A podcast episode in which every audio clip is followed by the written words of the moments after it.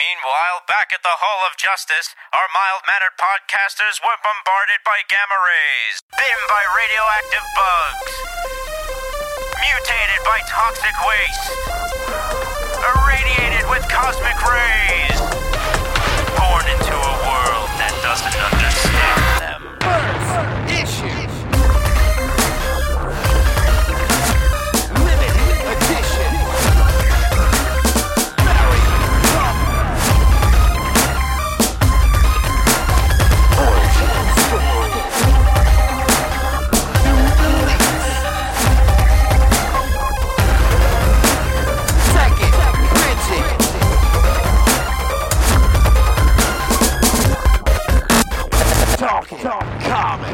Hello, everybody, and welcome to another episode of the Talking Comics podcast. It's September 25th, 2019, otherwise known as New Comic Book Day, and you're listening to episode number 409.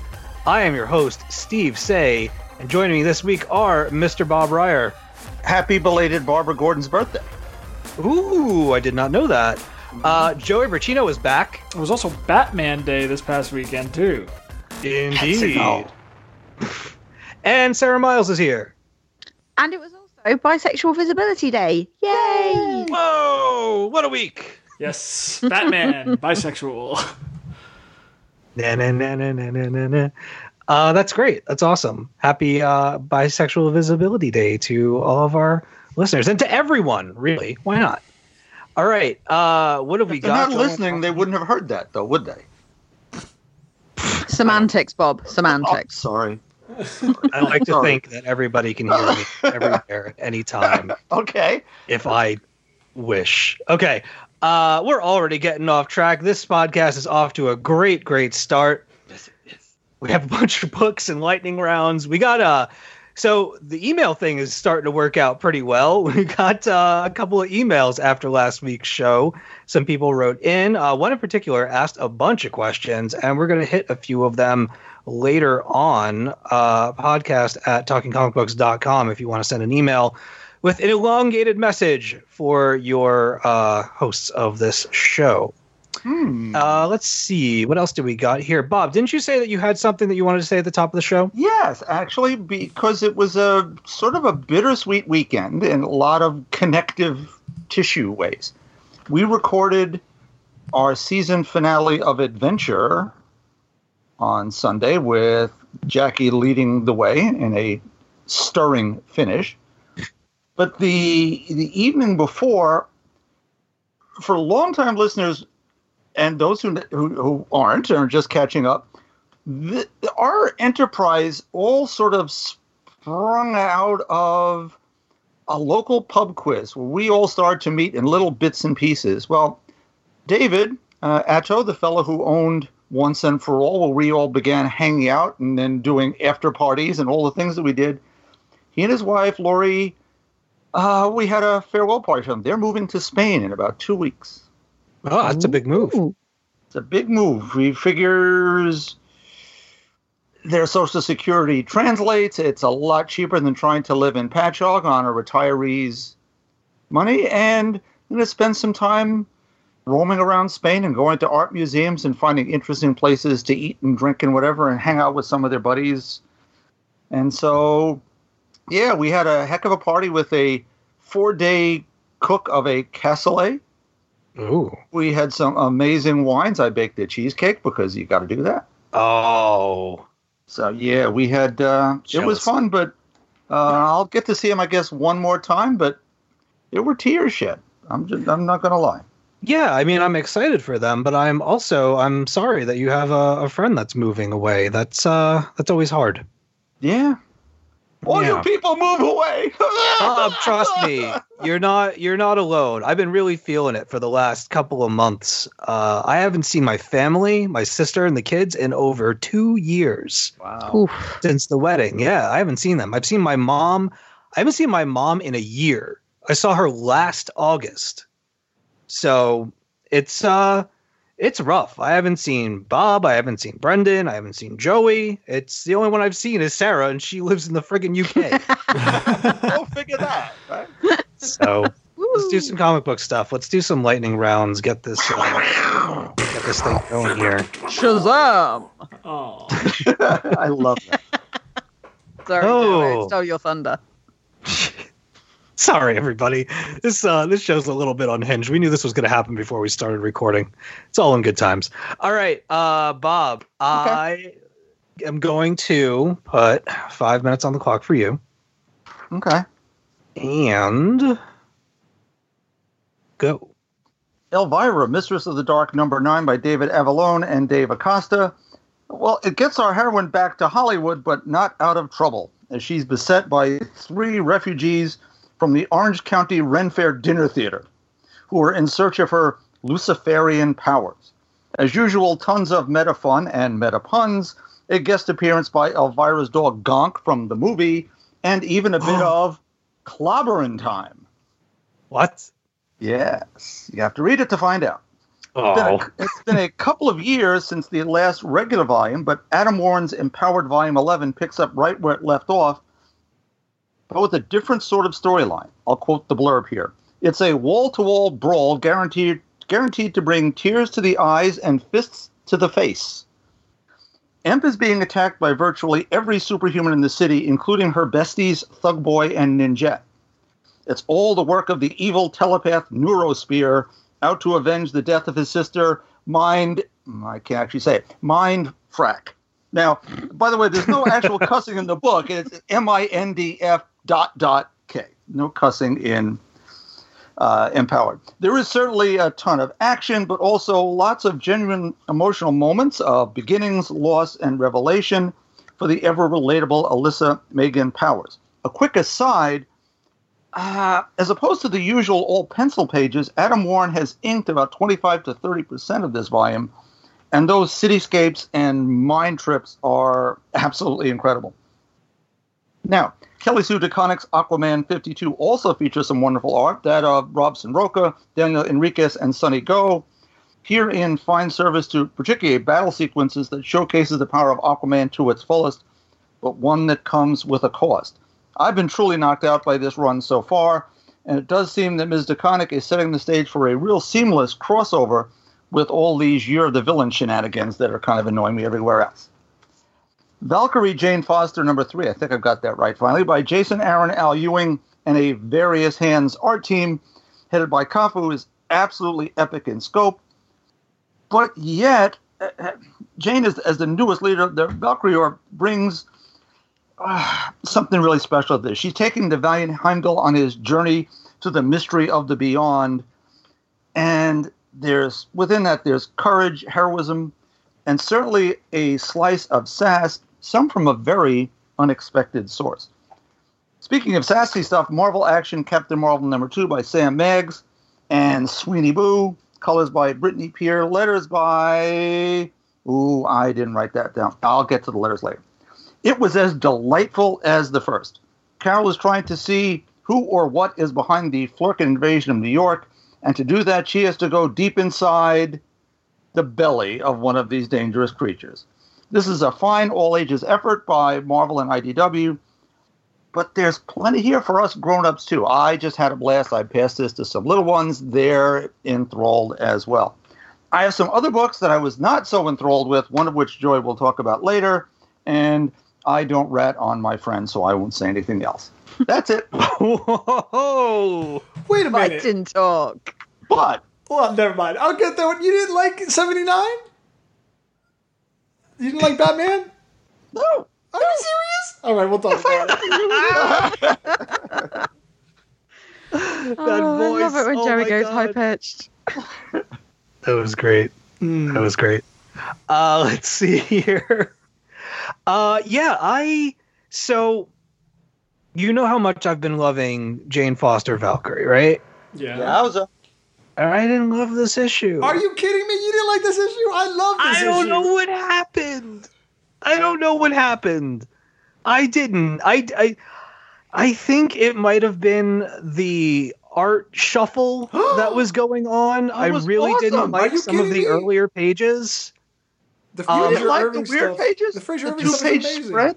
I know. Look, I'm reading this book digitally. That might have a lot to do with it Absolutely. because I felt very claustrophobic the whole time that I was reading this issue. I kept turning the pages, and instead of having to turn the iPad back right side up, I was constantly running into double page spreads and just like zooming in, zooming out.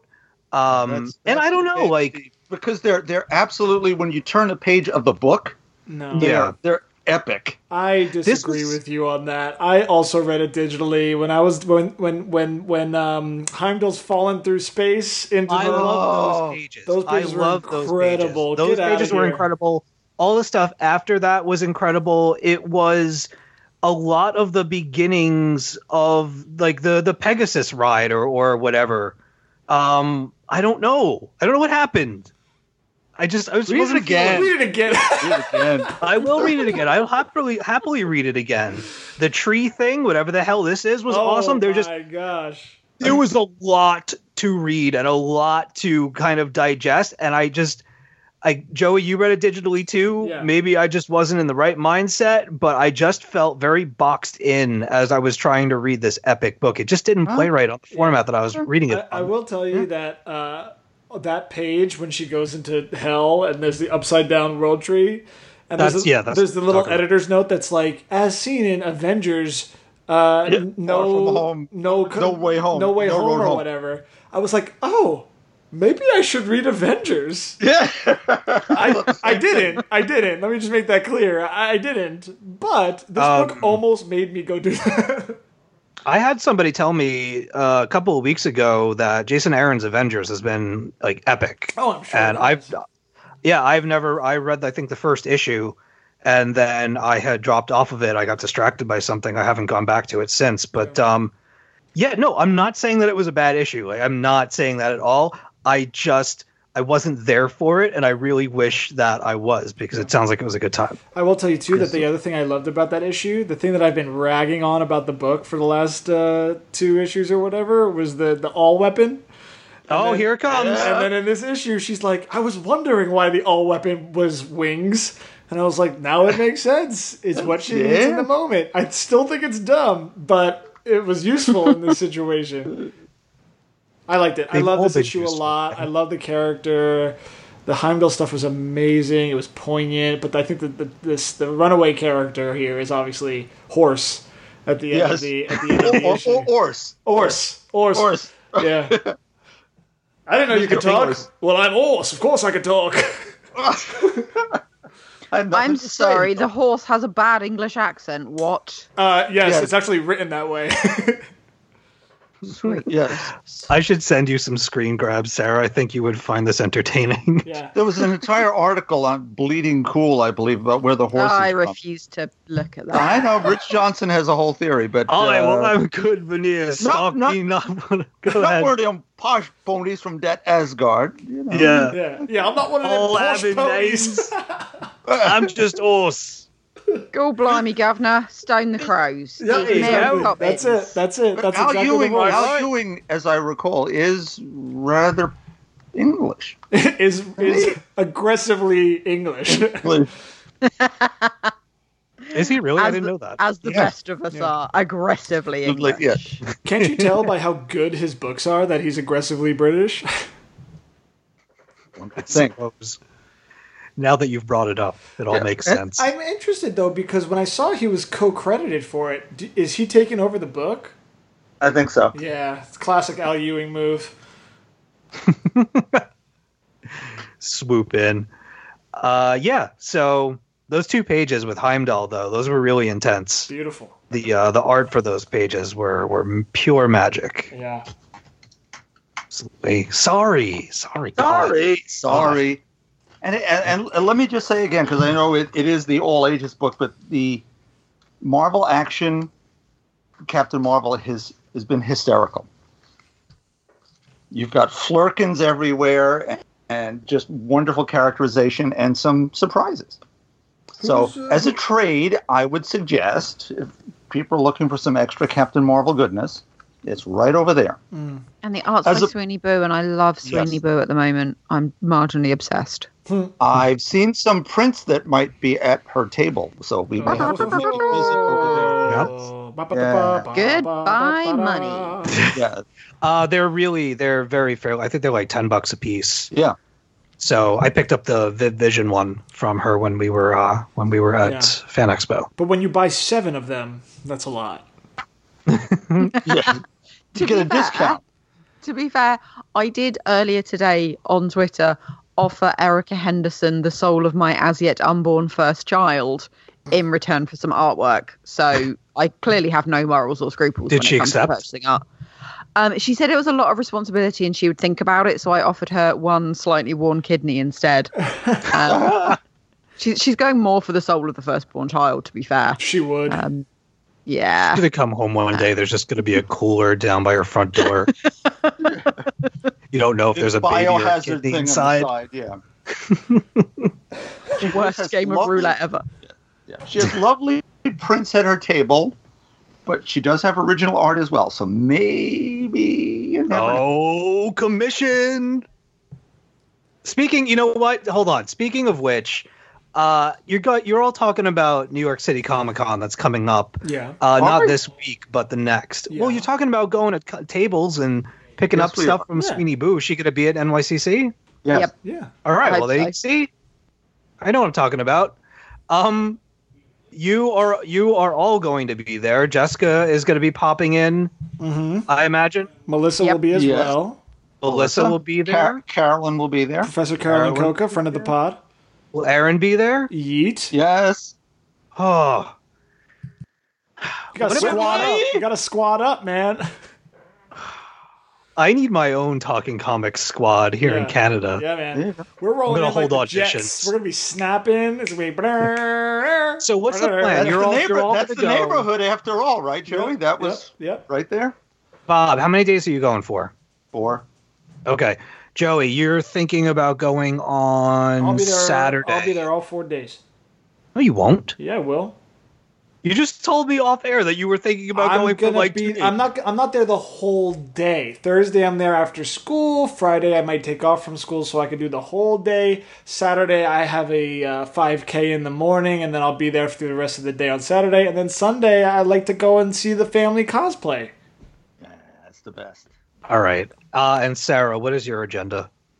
Um, definitely Thursday, Friday, Saturday, Sunday. We're not sure yet because I um am old and get tired very easily. And no, genuinely, I'm I'm like taking the Mickey, but I do have health issues. And after three full-on days of a con, the chances of me being able to do the fourth day are pretty slim at this point. Um, Yeah. When I went many, many, many years ago, and it was actually smaller then than it was now, I literally ended up with flu and had to take a week off work when I got back from that one, um, which I can't do this time because, fun fact, when I get back from my holiday, I have two more days at my current job and then I'm leaving. Yay! Hey, Congratulations. Yeah, thank you very much. I've made a ridiculous choice to leave my permanent job and go and work somewhere else on an 18 month contract. Hey, there you go. Man, Will it make you? Will it make you happier? Uh, it will make me uh, richer. That could make could make you happier. So that's a Which good could sign. they see they say money can't buy you happiness, but money can buy me stuff, and stuff makes me happy. stuff can buy off unhappiness. There you go. All right, this is getting weird. That's the moral of the story. uh, and so, for anybody that's wondering, uh, if you want to hang out with anybody from the show for any reason, there are plans in the works. We probably announce something next podcast for for definite. Officially, yes. Yeah, but it, I mean, if you're one, if you don't have anything to do on Saturday and you'd like to meet up, that's typically when Yeah. these TC meetups happen. And come find Uh, us. Yeah, right. We're just But roaming very around. often you can find one of us somewhere. Yeah. And if not, a good spot is always that north end of the outside ring, so to speak, over near the Brooklyn Defender ale table, where it's the cosplay staging area. If you go, Melissa showed me that. Yeah, if you go into the schedule and you find anything that's like women in comics, diversity in comic book storytelling, graphic novels for young adults, anything like Why? that. That sounds like You the see list I anything just on printed out. brand. Yeah, that's like my entire. Yeah, you, if you see anything on Yeah. brand with what we talk about, that's where we're We'll at. Joey will be there repping it. yeah, hard. All right, speaking of speaking of Joey, so those are the things. We'll have something uh, more concrete to say next week. I just wanted to put the uh, the word out there in case anybody was wondering. Uh, Joey, let's stick with you Let's and go it. back to doing some of these lightning rounds. yep. Point, point. Get ready. Point. Oh yeah. Oh man. It's time for. All right. Yeah, I I caught up, man. All right, Oh, you got yes, you five did. minutes. Go. House of X number five. Thanks for checking in, y'all. Okay, here we go. John Hickman and Pepe Larraz this time. Much is revealed this issue. We thought things were strange at the Circle K, and we was right. After the shocking events of House of X four, I was devastated as as I uh, reflected last time we talked about this, and then here we are, and things get weird as hell. This issue, it is cultish, high science fiction, totally bonkers. There are twists and turns this issue that I was like, what the hell, what the hell. What the hell? This entire escapade, uh, uh, has been a thrilling ride from start to finish. Uh, we only have one more of these House of X's left, which is wild. Um, the revelations here are about a special team of mutants led by Hope and everybody's favorite Gold Balls. Point, point, Yeah. baby, Are astounding and they make so much sense uh, given what we've kind of been asking about the series since the beginning. Um, there are still many questions lingering, like who's under that damn helmet, because I'm starting to think it isn't who we think it is. But holy damn, I am ready to see where this goes. I don't want to spoil anything because this is the one of the best stories this year, uh, and it is on a whole other level. So please, please check it out. Uh, we have one more House of X. We have one more Powers of X too, and then we'll be done which is pretty wild. Hickman just tweeted out that you know they've sent the final issue to to print. Uh, so I said this when the the the event started that these X events, the, the publishing sequence, I've always loved them because it's always weekly and you just get through it so quickly. Um, so I'm really excited to to wrap this up in the next few weeks. Um, I also read Batman number 79, Tom King, Clay Clayman, and Tony Daniel here. Uh, this is, ready for this? This is the conclusion of the two part interlude in City of Bane. Yeah. Yeah. Uh, this is the this is the menace of the magpie, sort of, but not really. Look, I don't I don't know what Bob thought, but I have loved these two issues. Uh, 78 and 79 were Bat and Cat just hanging out, trying to figure out their their stuff, you know. Um, I'm really digging it. It's it's it's what's made the Tom King run the best, right? I, I joined up with everybody around issue 48, 46 when when Bat and Cat was really picking up, and I've read straight through since then. I think this was an awesome issue, and it really explored the kind of complexities of their relationship and the fears that Bruce has faced and that Selina has faced, and they've endured individually and as a couple too. And it builds nicely, and I think it lands perfectly. I think it's a moving ending, and I'm actually very much looking forward to Bat and Cat returning to Gotham and and setting things right in the next six issues, or in theory, who knows. Um, I liked it. I really did. And, and I will say this too. I've been reading Clay Mann's art for a while, and his work's been really good on Batman. Um, I think his his Catwoman's a little a little sexy, which you We'll know get- we'll get to that. a little bit. It's a little bit. I, I get that. Um, but yeah, I, I, like the issue. Sorry, Bob. Okay. Um, I also read Napoleon Dynamite number one. This is from IDW. Carlos Guzman Verdugo, Alejandro Verdugo, Jorge Monlongo, and Sarah Richard on colors. Uh, just a wonderful return to this weird little corner of Idaho. The movie is was an iconic part of growing up for me. Uh, come and get your lunch, Tina. Uh, Napoleon, Deb, Pedro, Uncle Rico, they're all there. There's a lot more school stuff. Um, Pedro, if you recall from the film, um, won the class pre- presidency. It's revealed that uh, there were 300 votes for a class of 180. So uh, we have to go into some uh, sketchy impeachment proceedings for uh, Napoleon's good friend. Um, I love Napoleon Dynamite. I think it's really cool. Uh, I'm, it's really cool reading it too because you can hear all their voices, which is really fun. Um, and I also read Once and Future, number two, Kieran Gillen, Dan Mora, Tamara Bonvillain. Um, this is wild, man. So if you'll recall, I mean, we, I don't know if you know this, but we interviewed Kieran Gillen uh, on the podcast a couple of weeks heard. ago. Yeah. And we had We asked him about the show and uh, we had asked him about the book. And, you know, he, he talked uh, uh, frankly about kind of the, the kind of political motivations for, for putting this book together. And the whole premise is uh, Duncan and his gran are, are, well, his gran is a monster hunter. Duncan kind of finds himself kind of caught in this whole thing. And then these other, uh, let's say, hyper national enti- people are trying to resurrect King Arthur. Uh, things go interestingly for them. If you remember the scene from The Mummy, Brendan Fraser's The Mummy, where like uh, Imhotep comes out of the thing and starts like like he has to like consume people to become a person again.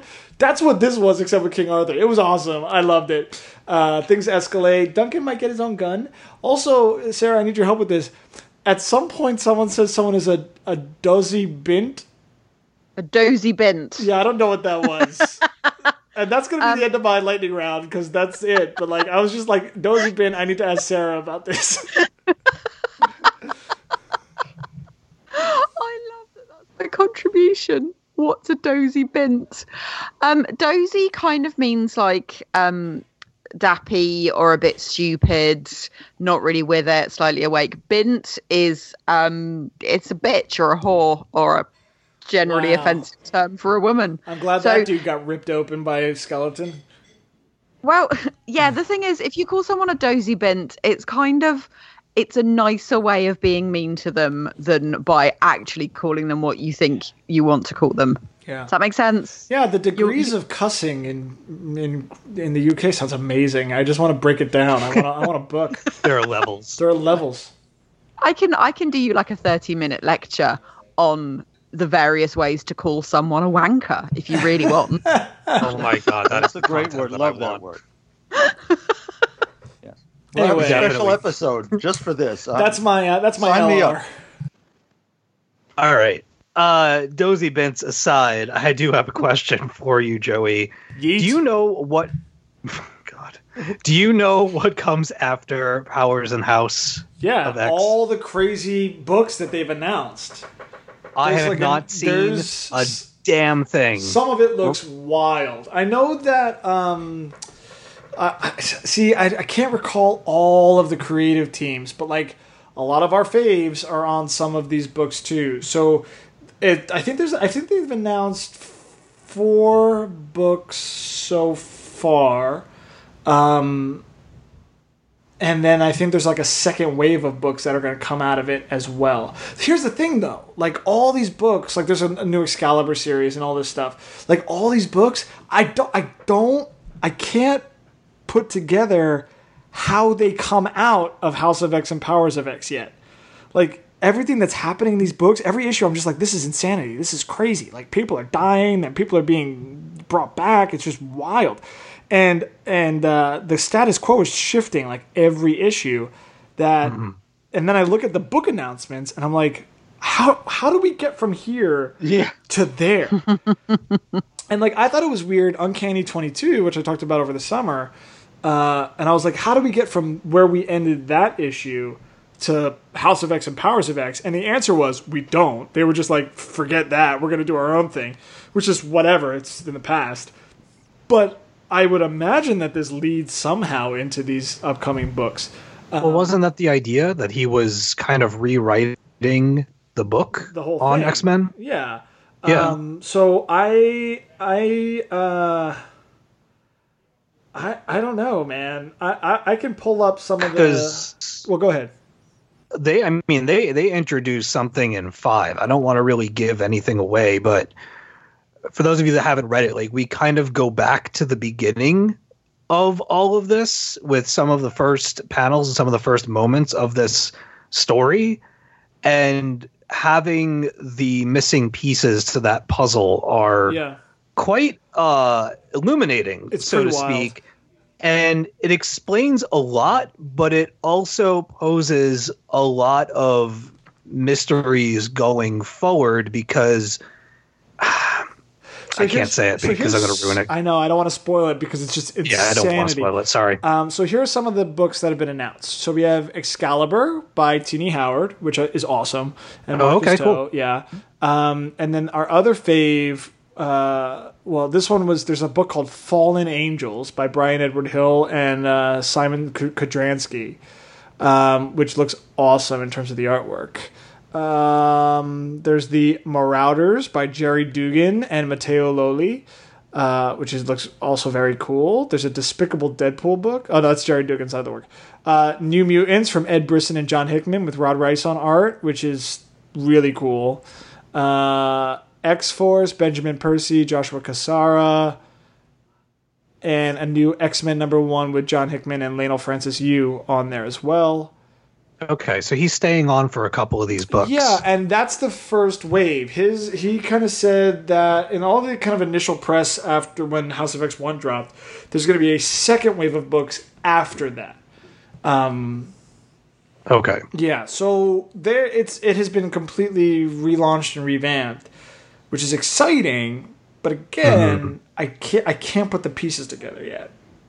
Yeah, but he's like they didn't have him just kind of lay the groundwork and then peace out. He's No. actually going to be there to see that whatever mad plan he has is, you know, capitalized mm-hmm. on and executed upon Yeah, for for at least some of those stories.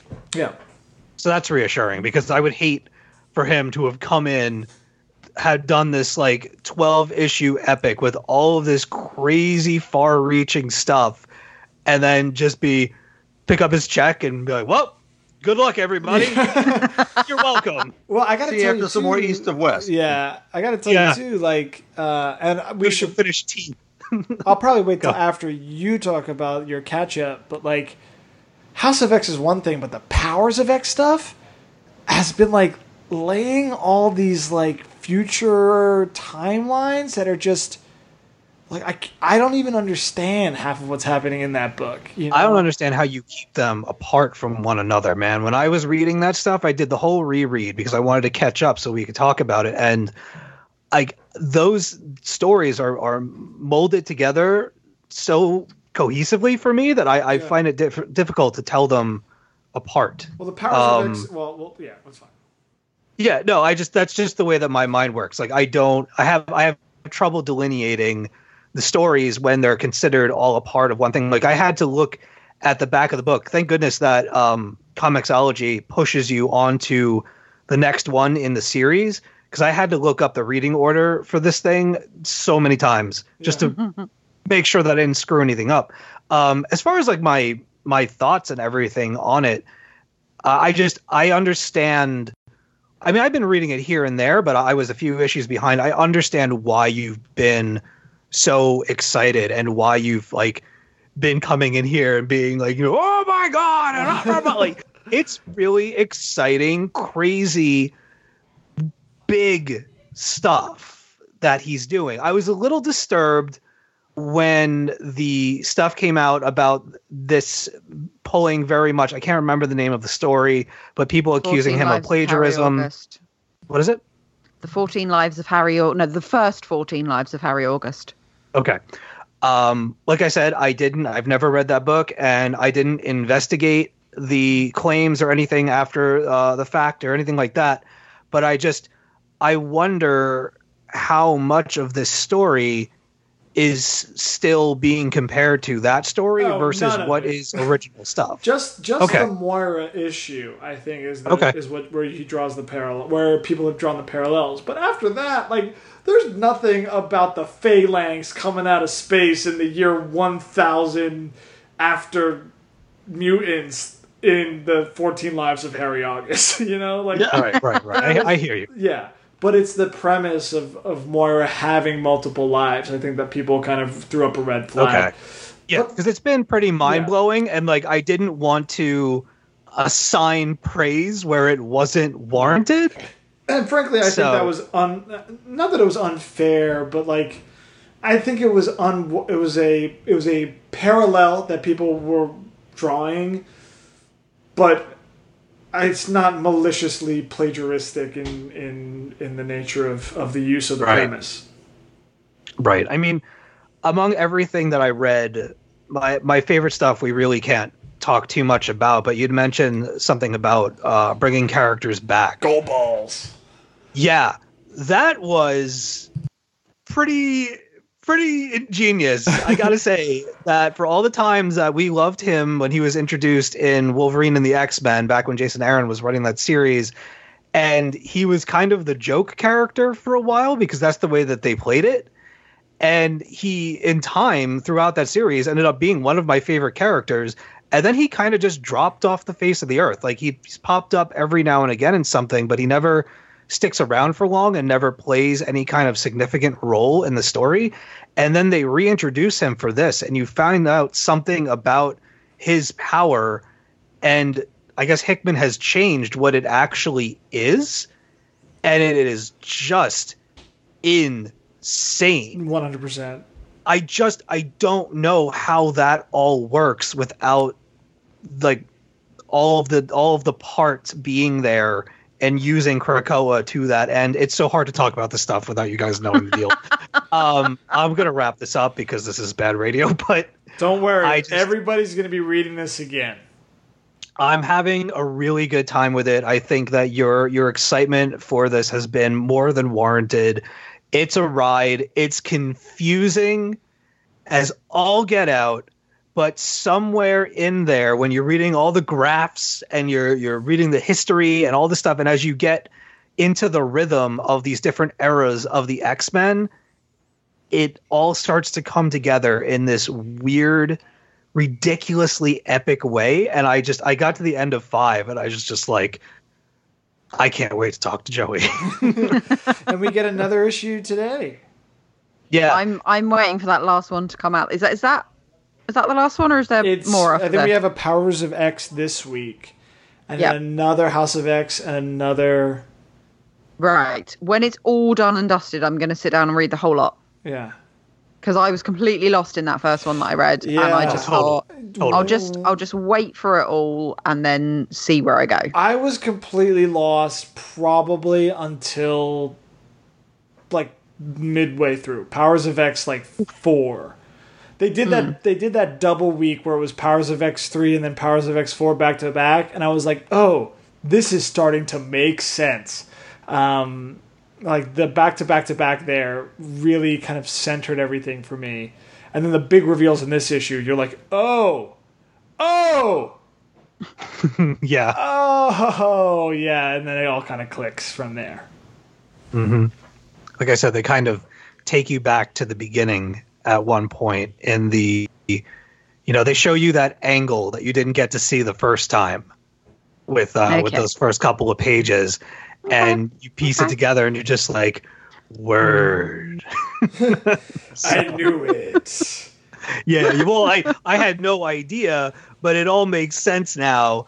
And it's exciting. I think it i think it sets a really cool thing for x-men going forward. And i think that with like the new toys that hickman's been building throughout this series i think that the writers and the creative teams are going to have a lot of fun playing with them Yeah, the the new kind of status quo of like Krakoa and the nation and all that stuff. I mean, if all of that infrastructure is still there, it's it's crazy. it's better than battle world All right, Battle World was very different. all right Let me All right. let me just quickly jump into the Batman morass. Bob, ah here. Here's the thing. Here's the thing, Joey. I was really, really enjoying this issue. Not the last one as much, but this one really was striking me as a throwback to those issues into the 30s where we were all falling in love with the love story that Tom King was telling with Selina and Bruce. And I was really enjoying this issue, their personal moments, the little interlude in, in the deli and so on that full page spread of the sunset is one of my favorite pages in his run. I turn the page, and well, actually, I turn the page and get a real, a lovely two-page spread of Stjepan Sejic's Harleen. Um, we get a Batman Catwoman on the water. Okay, I'll deal with that. Then we we we we end it into a sequence where, okay, there's a GoPro hanging off Catwoman's uh, tuchus, pointing at it. We're we're a a a, a two page spread into Magpie's uh, architecture. Shall I say it Cleavage, that way? Cleavage, yes, and uh, it just took me right out of the book. And we get a full page spread that's lovely, except why does it have to be that camera angle? Um, I get it. It, it. it took me out of the story. Those four or five pages in a in a in a six page, seven page sequence really took me out of a, a book that I was really really enjoying. So, like the issue, like where it was headed, and bam, it slapped me upside the head. Yeah, well, I mean, I, I, I don't, I agree. I mean that those, yes. I will say this too, and the they made the big Batman announcement this week as well. That after Tom King's off, it's going to be James Tynion and Tony Daniel, right? Is that mm-hmm. is Yes. that the announcement? And then Yeah. I was like, oh, I love James Tynion. Awesome writer, backstagers, throw it up, man. I will pour one out for that book for the rest of my life. That is the greatest comic of all time.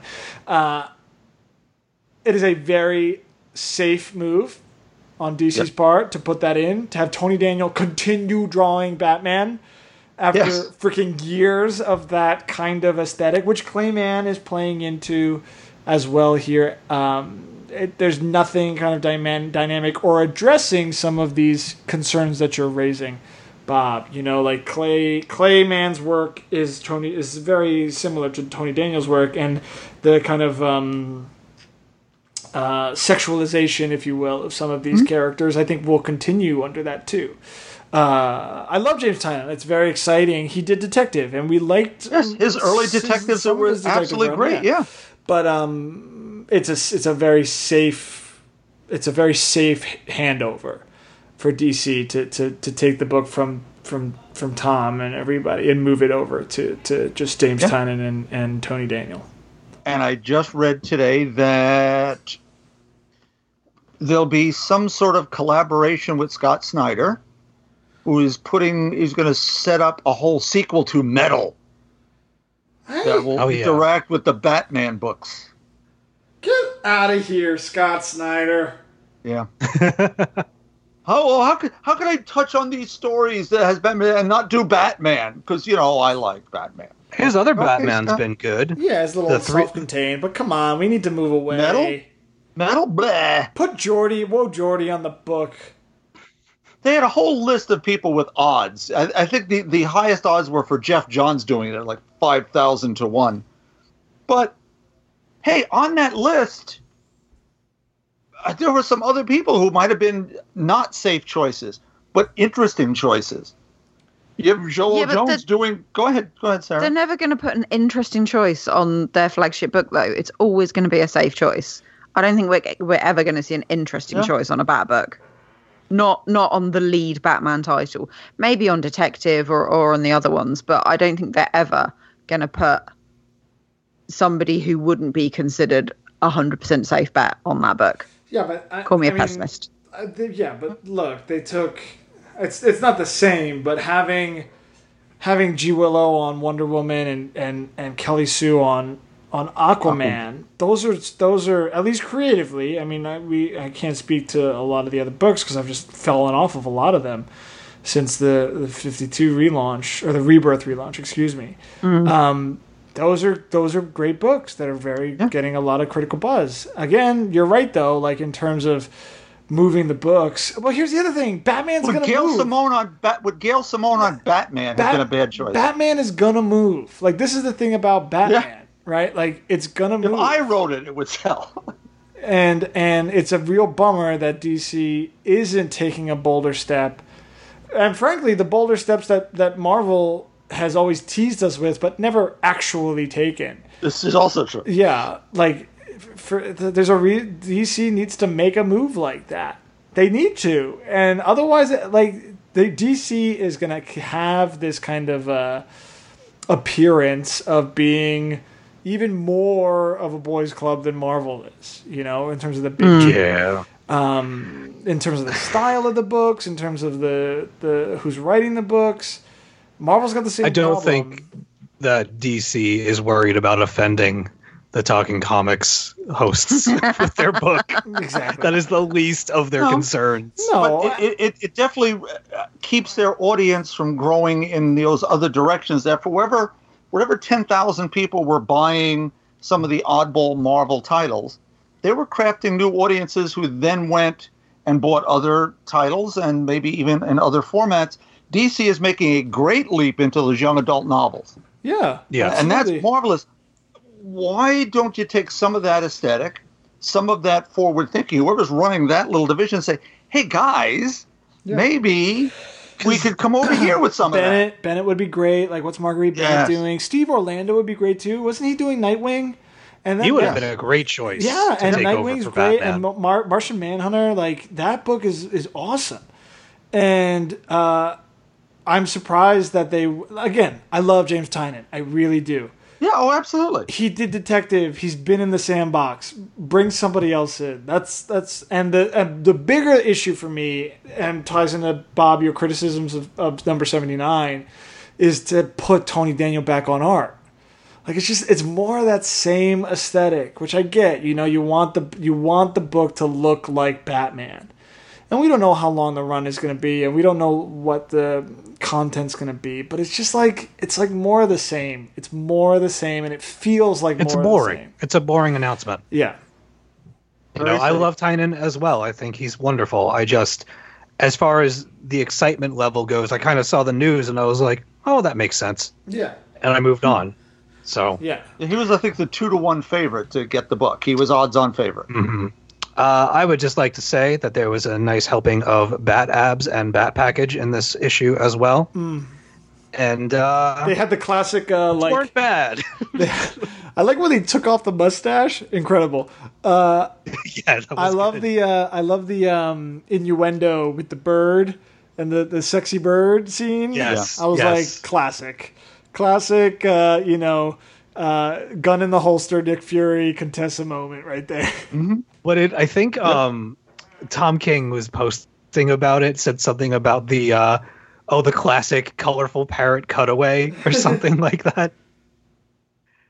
Anyway, Batman, ladies and gentlemen, always a point of contention here on the Talking Comics podcast. Almost ba-dum. What? I said almost done. It is almost done. Hang it in. All right. Um, I asked you my question about the X. Excited for those books that you mentioned because I did not know about them. It's Sarah's turn. Hi. Okay. I'm gonna put five minutes on the clock for you and go. Okay, I am going to be all over the shop today. I'm going to start with a book called Glass Hood by Matt Garvey, Graham Puttock, Stefano Parvin, Michael Rea, and Roberto Clama.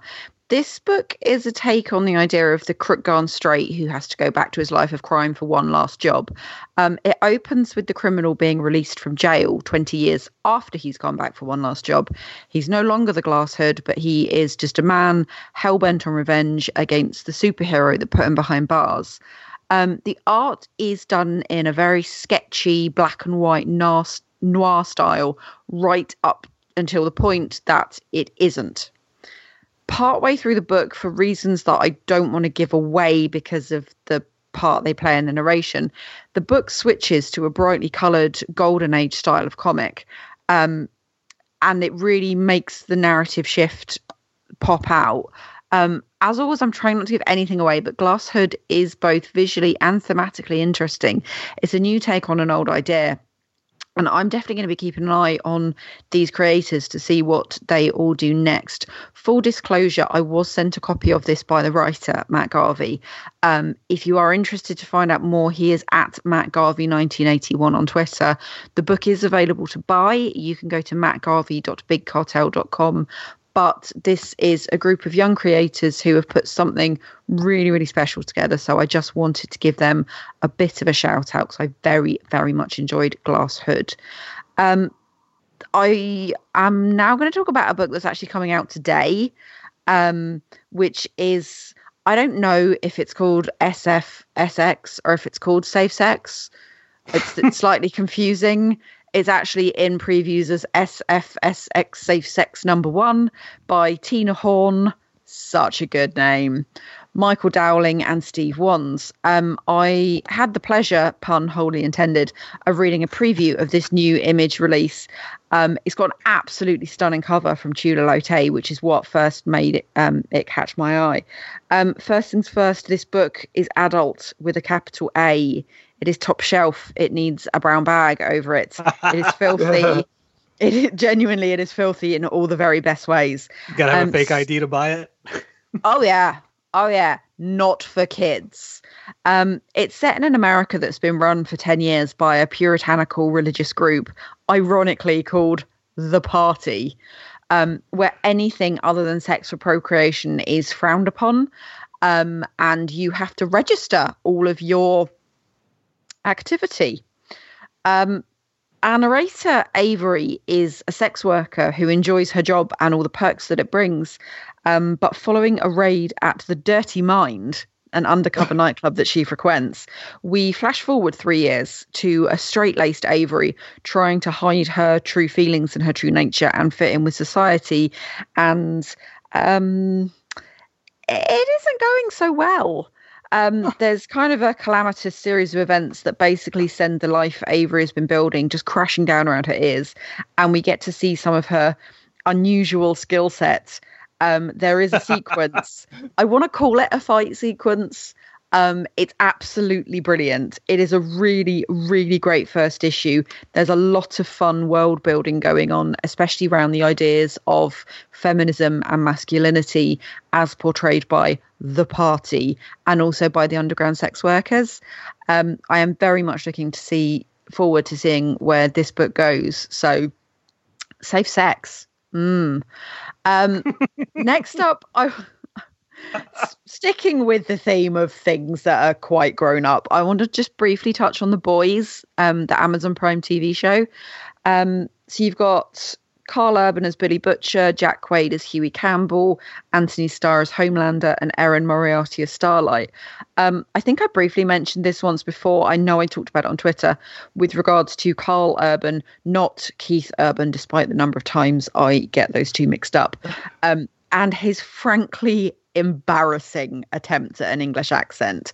But, but I am so glad I stuck with this show.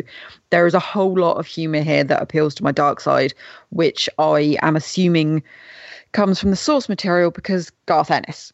Um, if you are unfamiliar with Garth Ennis's particular brand of comic book humor, he also wrote Preacher. So there are some things that the boys does very well, and there are some things that it does badly.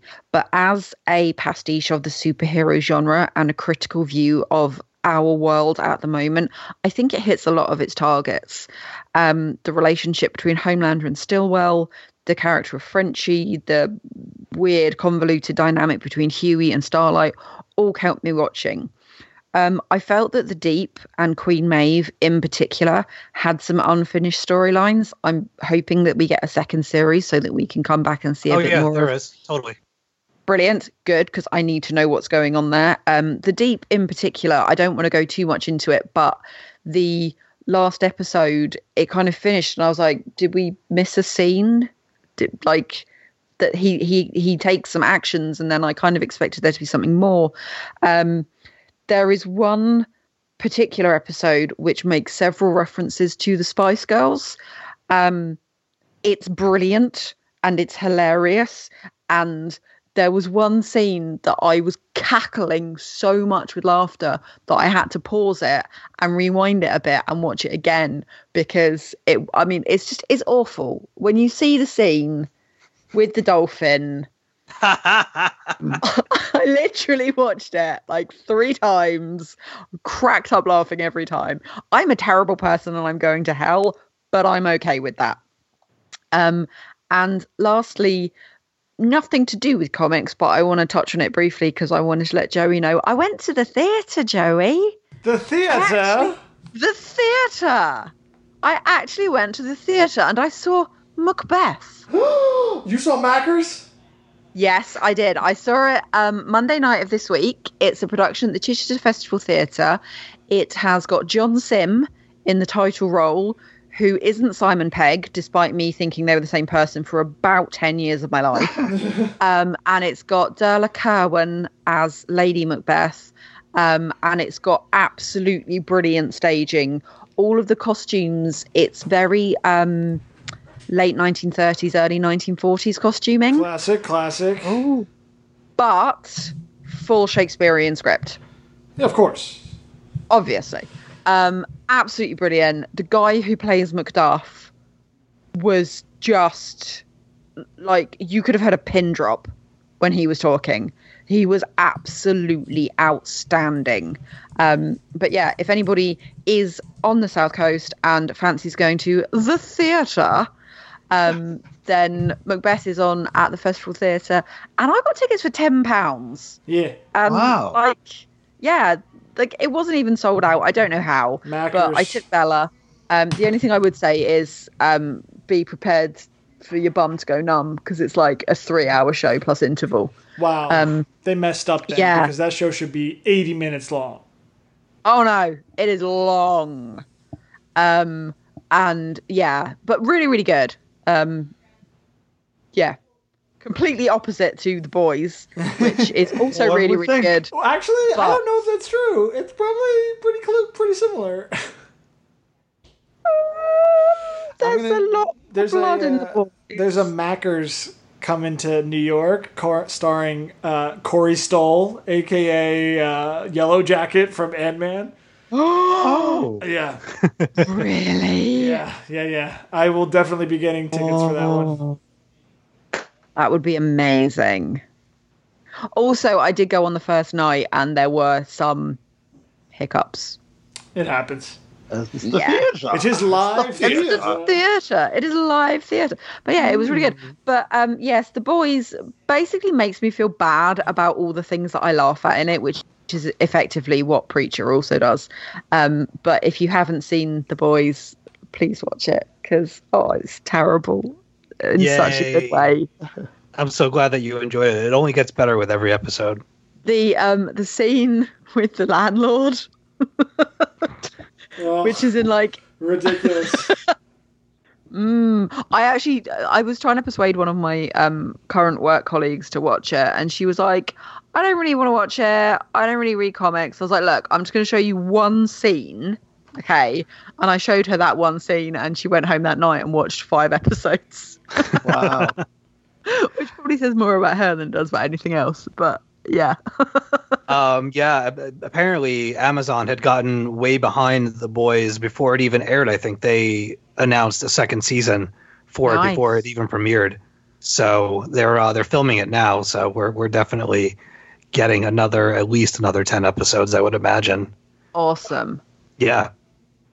Yeah, pretty crazy finish as well. Like there's definitely there's a lot to to pick up on from there. Uh that show made me really really sour that we're not getting another uh season of Deadly Class because I thought that that was absolutely fantastic and it would have been really cool if somebody would have picked that up for a second season. You could have had two awesome shows, but no. Also, Whatever. speaking of speaking of adaptations, I just want to say a massive, massive thank you to um, Owen and all of the staff at CGC in Chichester because they very kindly gave me the um, Umbrella Academy hardback special edition, library edition, oversized thing Ooh. for my birthday, and um, it's absolutely beautiful, and it's sitting in front of me at the moment, and it's gorgeous. Um, so yeah, thanks, guys. Uh, I do have a question for you about safe sex. Yes. You Ask mentioned that there Is was a that the fight answer? sequence. Oh, okay. You Right. mentioned that there was a fight sequence, correct? Yes. Were there any dildo nunchucks? Um, no, there is a particularly impressive use of a stiletto, um, but the fight sequence is in the um, part of time where she's trying to be a bit more of a good person. Um, there are a number of dildos in this book. Um, I'm looking at it now. I'm not quite sure how they got at that angle. Um, that just looks uncomfortable. Oh, there's one. Um, yeah, there's there's pain. There's a lot of it, and All right. but there's but there's also other stuff. It's not it's not just nakedness. There is like actual plot going on here. It's got a bit of a um, almost like a bit of a, a Handmaid's Tale thing going on. Um, Okay. and there's lots of um, you get kind of lots of TV screens in the background, and you get to hear what's being said about them. Um, a new report shows that cleanups over the past few years have reduced exploitation in the Bay Area by 67%, a stunning Oh, that's a improvement that has made San Francisco more family friendly for all. So there's a lot of kind of gentrification and purification going on and trying like the the party trying to twist it to say that it's it's feminism and we're having gender equality. But there's also like billboards that say things like feminine standards and purity will set you free and it just makes me laugh because it's ridiculous like you have to file paperwork after you've had sex Naturally. for real. Um, so yeah, it's it's got a definite sort of dystopian Handmaid's Tale thing going on, but it also has some very rude sex. Oh, I hadn't even noticed him doing that before. But it's I'm no now doing- chainsaw reindeer, is what you're saying. No, I'm saying this is a good book and people should read it. When's that other sexy book you were talking about coming out? Um, I think it's the week after next. Okay. Um, Money Shot. Money shot. That's it. Money Shot. Good times. All right. Okay, here we go. Uh, does anybody have any other questions or comments for Sarah about safe sex or glass hood? Which both sound like sex yes, books. I'm not. Yeah, I'm not following that. All right, let's move on. It's story time, folks. Uh, I have got an emotional crusher for you this week. I wrote a novel about it, so you could either tune out or you can stick with us as I go through uh, this next title. Uh, I had a bit of a week uh, comic book wise and landed on this book, and I didn't want to talk about anything else except for Guts, a graphic novel by Raina Telgemeier, published by Scholastic. I'm going to read from the back of the book. Raina wakes up one night with a terrible upset stomach. Her mom has one too, so it's probably just a bug. Raina eventually returns to school, where she's dealing with the usual highs and lows friends, not friends, and classmates who think the school year is just one long gross out session. It soon becomes clear that Raina's tummy trouble isn't going away, and it coincides with her worries about food, school, and changing friendships. What's going on? So that's the back of the book. This is my thing for this podcast. Strap in. Ah. Much like Raina's other scholastic novels, Smile, Sister, and Drama, Guts serves as an autobiographical retelling of some of her most awkward and illuminating years as an adolescent. While Smile centered around her weathering several years of dental and orthodontic surgery after suffering from a serious mouth indus- uh, injury, industry, Guts delves into Raina's discovery of having yet another bodily misfire, IBS, also known as irritable bowel syndrome. What up? For me, mm-hmm. Guts is a story about strength. It's about growing into an illness and coming to terms with the fact that you're not broken, you're just a touch different. It's obviously a very personal story, but one that I believe everyone can identify with on some level. It's also a story about concealment and being afraid of sharing private things about ourselves with others who might not accept or understand them. Uh, after all, children can be cruel, and asking them to wrap their prepubescent minds around the intricacies of an invisible affliction is a mighty tall order. Um, many of them will make up their own minds about what you have going on, and some of them will even spread terrible rumors about you out of frustration for not being able to comprehend your situation. I've seen it happen. Uh, but the most important part about coping with an illness you don't understand is to seek help and to try and open up to those who are looking to help you. Guts is a lot about self surrender and being willing to accept that certain aspects of life are beyond your control. It's about letting go and letting others in. It's an honest, entertaining, charming, and inspiring read that kept me on the verge of tears for 208 pages. And then I read page number 209 and sobbed like a little baby. Three little words. That's all it took. And I crumpled like a, I don't know, balled up paper in the rain or whatever you want to. Oh my God, I was a mess. Uh, for the record, I picked this uh, novel up without having read the synopsis. I didn't need to hear the pitch. If you put Raina Telgemeier's name on it, I'm going to read it. It is just that simple. I absolutely love her other works. Uh, she's an amazing creator. Uh, I wish that, honestly, I wish that you all could have seen the wheels turning in my head as it dawned on me that this book was about uh, growing, growing into and managing IBS. It's an ailment that is commonly associated with Crohn's disease, which I've been uh, living with for 23 years now, uh, on top of two open heart surgeries and other things like that. Uh, I still remember the very first day that I'd gotten sick with Crohn's. It was August 12th, 1994. I know that because I'd ordered the broadcast of Woodstock 94, a pay per view, for that weekend while my parents were away on business and my grandparents were looking after me. It took the doctors a total of three years to diagnose me, and during that time, I'd become skeleton thin while waiting for answers. I weighed 70 pounds and was in my first year of junior high. To say that people talked would be an understatement. If you would like an example, I moved away from my old school during the summer of my 10th year. And so I started my 11th year at another school. And one day at work, while working in the same town, somebody walks into the store and literally fell to their knees crying because they found out that I was alive. When I asked her what the hell she was talking about it, what she was talking about, she said that there was a rumor going around the school that over the summer I had died of AIDS. So there you have it. Uh, Anyway, I'm doing my best not to turn this into a whole thing, even though I totally have. But suffice to say that I identified really hard with guts.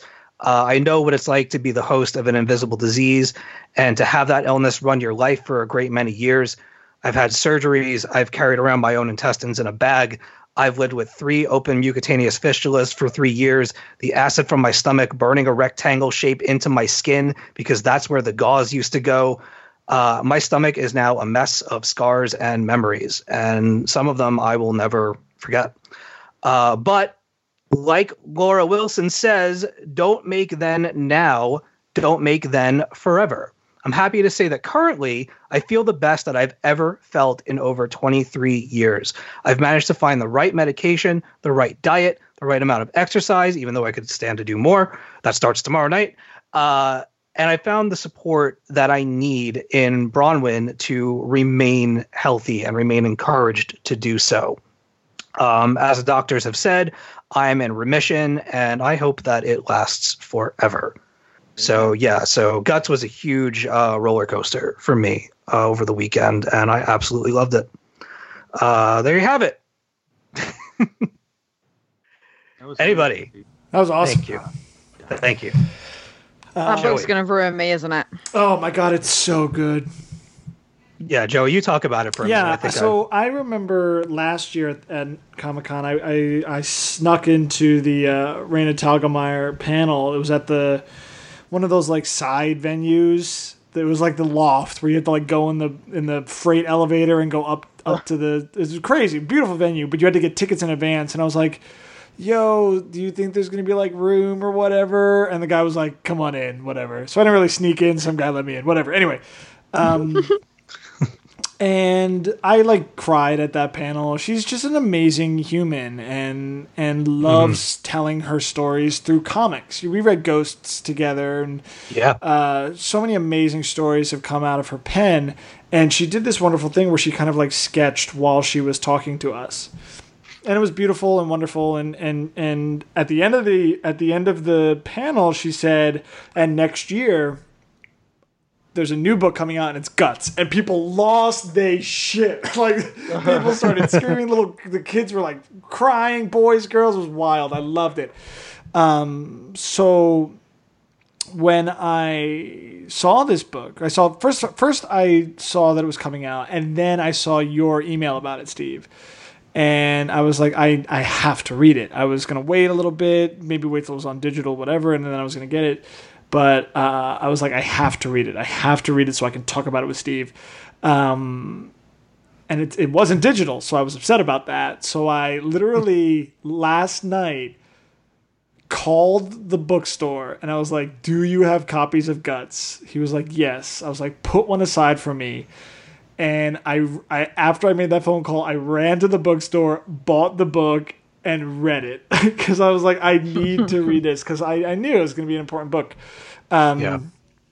and I loved it. She has such an uncanny ability to make her personal stories universal, uh, Yes. to make them about our our everyone's fears and the experiences growing up and everything. Uh, everything you said, I don't want to take away from any of that, so I'll just let what you said stand. The one thing I will add to it is that with this book, Raina Telgemeier is at the top of her game as an artist the aesthetic of it is very similar to Smile and Sisters and and Drama. Is that what it's called? The third one, yeah. Th- yeah. Aesthe- aesthetically, it's that, but the the the cleanliness of her craft, the way that the panels are sequenced, and I noticed this book in particular, the way she's playing with um, uh, design elements like words and lettering and, and the word bubbles themselves and the emanata coming off of the heads and like the actual craft of comics like she is a master an absolute master of it. And um, it's funny because we like when we read making friends um, by friend of the pod uh, Kristen Gudsnuk uh, I remarked on a lot of the same th- techniques, right? A lot of the similar kind of like artistic quirks that make that book tick. And for the first time reading a Rita Talbot book, I, I, I, I felt her playing with those techniques as well. Um, and I love that. It's what makes the medium great, and it's what makes these these the the comic book form such a wonderful and versatile form as well. The way that she captures anxiety, the way that she captures fear, the way that she even captures farts in this book are just so was it the anatomy of a fart or something like that? It's so good and it's so creative and so fun, but it's rooted in something that only this this form can do. Um, she's just one of the best, and to know that what we're reading in this book is her own way of dealing with the anxieties that she explores in the book, it's it's profound and absolutely wonderful and. Uh, one of the best things I've ever read, let alone read read this year, and truly, truly for all ages as well, which is is what makes her Yes. books, which which makes her body of work so so amazing. You know, I was reading this on the on the train to work this morning, and there was an inkling in my head that was like, I wonder if people are like wondering why I'm reading this like scholastic kids comic, and I was like. Fuck that! I'm reading this book because it's awesome. uh, like there's just like a brief little bit of doubt, but then I put my feet on the ground and I breathed and I was okay. Ah, there you go. Yeah, and it was it was just astounding, and I, I do hope that, that Bob and Sarah you get to read it, and uh, I'm sure that either Steve or I will will will bring it up again at the end of the year. I will definitely be reading it, but unfortunately, it doesn't come out in the UK until um, halfway through November. You know, and I will say So- this too. I was surprised that there wasn't a digital release. You can get it on Kindle, Yeah. but I was surprised it wasn't in Comixology because I feel like we read Ghosts through Comixology. I, I feel like Yes, I Ghosts definitely was, did. and Yeah. Ghost was also Scholastic. So I'm wondering what the logic was behind not releasing it on mm-hmm. Comixology, or maybe it will next week. Who knows?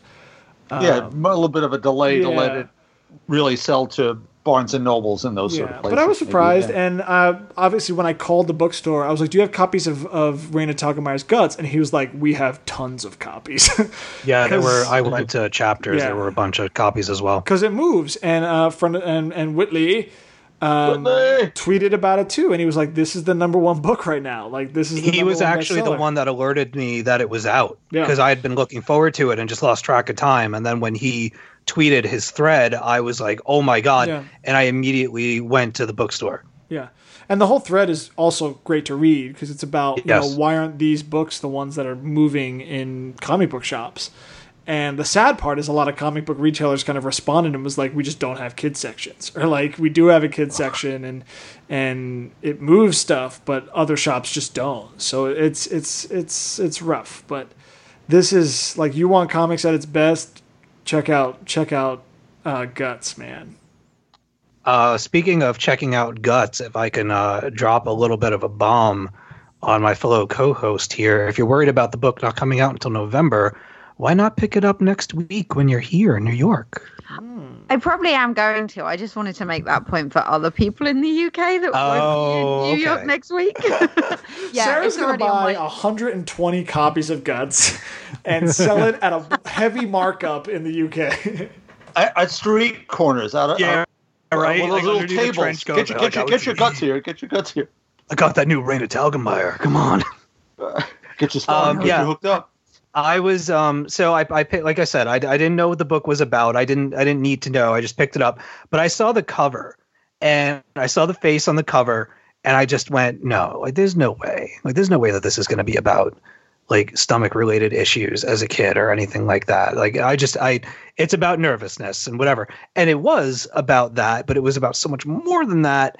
And I just for those of obviously you now have a clue a little bit more into uh, my medical past just th- that stuff for so so so so long was such it was it was my life. I i lived in and out of the hospital. I would be gone from school for 3 weeks. I would come back for 2 days. I would be gone for 2 months. Like it just i didn't play gym for the last 7 years of schooling and had shit thrown at me from whether it be dodgeballs or clothes or towels or whatever. I ended up working in the uh, gym teacher's office with my Walkman uh, doing file work. And that was how I passed my PE classes. People hated me for it, uh, all kinds of stuff. And, you know, reading this book and identifying with it as much as I was, I was afraid that this was going to be like the Steve book. And I'm gonna I'm gonna put it up on such a pedestal that other people won't be able to appreciate it the way that I did and blah blah blah and stuff like that. But as I'm reading it and I'm realizing that this book and the stuff going on in it, this applies to everybody. This is about fears in, in general and being affected by those fears and and you know uh, resulting from them, but everybody has things about themselves that they either keep hidden because they think other people won't understand or they just don't bring it to the forefront because they're afraid of being judged and and all of these things. And this book deals with that in such a brave and lovely way. And i think that it can it can teach a lot of young readers a lot about themselves and i think it could teach adults a thing or two as well. And uh, yeah i found a lot of comfort in it i'm glad that it exists and i mean I, I loved every single page of it and i can't wait to read it again Awesome. so there you go. Guts. Raina Telgemeier. All right. Uh, before actually, no, we'll do. Uh, we'll just uh, roll right into open discussion. Why not? Is everybody ready? Let's do it. I need to I need to pour more wine, but yes, go ahead. Okay. So, uh, not that long ago, we had Mr. John Allison on the podcast. Go uh, back and listen to that episode. It was amazing. Uh, thank you very much, Joey, for setting that up for us. Yeet. That was a I was gonna say this is the part where you say, "No problem, man." All right. Yeet City. Okay. So this week, uh, Steeple number one is out. Words and art by John Allison, colors by Sarah Stern, and letters by Jim Campbell. Here's the scoop Priest to be Billy Baker is on her way to the seemingly quiet town of, oh boy, Treja. I can't do it. Tradrain. Tredrain? Okay. Sarah? Just li- listeners, T R E D R E G Y N. How would you pronounce that, listeners? Send us a poll. Yeah. Okay. Sarah, Priest- help us. Help us, Sarah. Well, the the thing is, you see, is that it's set in Cornwall, so it might be pronounced the way it's spelt. So it might be pronounced Tregeddon, or it might be pronounced Tredane, or it might be pronounced Tredrain. It's Cornwall. You can pronounce it how you like because it's not going to make any sense All anyway. right. I'm gonna I'm gonna make to something. I'm gonna pick one and I'm gonna read this thing. Smithtown. Priest to, priest to be Billy Baker is on her way to the seemingly quiet town of Tredrain, where Reverend Penrose awaits the arrival of his new curate, someone who will help him sort the sinful and sinister underbelly of his beloved burg. After a spot of car trouble, Billy finds herself on the back of a motorcycle driven by one Maggie Warren. Maggie works down at the Victoria, where Billy nips out nips out for a bit of the devil's medicine. After a few pints and perhaps making a few new friends, Billy returns home to discover that a stranger is lurking in the local graveyard, and they don't seem like any god made thing that Billy has ever seen before. Bum bum Bum, bum. You don't see eye to eye. Ah. Oh. So that's the setup. I'll tell you, I drank this book in like a cool drink. I think that somewhere between Giant Days and By Night that I forgot what it was like to have so much of John Allison's art and to watch him introduce new characters. I love his style, and I would go so far as to say that Steeple has some of his best work to date. His characters and environments look really clean here, and you can see a lot of that, like those Giant Days expressiveness reflected in the faces of these new characters. Uh, I also like Billy. I think she's smart, she's sassy, and she's got this life is a grand adventure attitude that I sort of admire. I really enjoy stories about strange towns as well. And Steeple has something of an at world's end or hot fuzz kind of vibe to it. uh, the rest of the cast is a lot of fun, and I'm anxious to see how the story develops. In short, uh, I'm curious as to whether or not the factions that we're introduced to in this first issue, if they're going to be at odds the whole time, or if they're going to have to band together for a common purpose. It has yet to be seen. Um, I believe this is five issues. This story. Believe At the so, yeah. moment, it's a mini, but um, he did tweet. I think it was Megsy um, that was like, "Please tell me it's not ongoing." And he said, "At the moment, it's a mini, but as with anything, if it sells well, who knows?" Yes. Yeah, we ended up with 54 plus issues of Giant Days. So there you go. Yeah. So yeah, I had a lot of fun with it. I thought it was a great first issue. I I could have used more of it. Like I kept turning the pages. I got to the last page and I was like, "What? That's it." Uh, but that just means that I wanted more. So that's a good thing. So Yes. super looking forward to the next issue. Love the vibe of it, and uh, it was funny. Like I, I genuinely laughed for for a majority of the book. There's some monster stuff in there that was really cool, and I've never really realized until now how much I uh, Erica Henderson's art and John Allison's remind me of one another. But I saw a lot of like Squirrel Girl faces in this issue, Mhm. and uh, yeah, I just I had a really good time with it. Bob, what'd you think? Oh, I absolutely loved it. And as you say, it's the character work, and that's in the words and the pictures. And we, I, I have to remark on Sarah Stern's colors, which are very much, uh, uh, just very much a large part of setting the mood. Particularly the nighttime sequences are just Mhm. done so well. But Billy, as she's heading out to this, to the pub, it's I definitely wouldn't just be going to the pub if I put my collar on. And then sneaks out a window to go to a bar. But she's trying to do parochial work, trying to meet the community. Maggie's wonderful. You get to see, as you say, there are some factions, but it seems that there might be a split in one of the factions.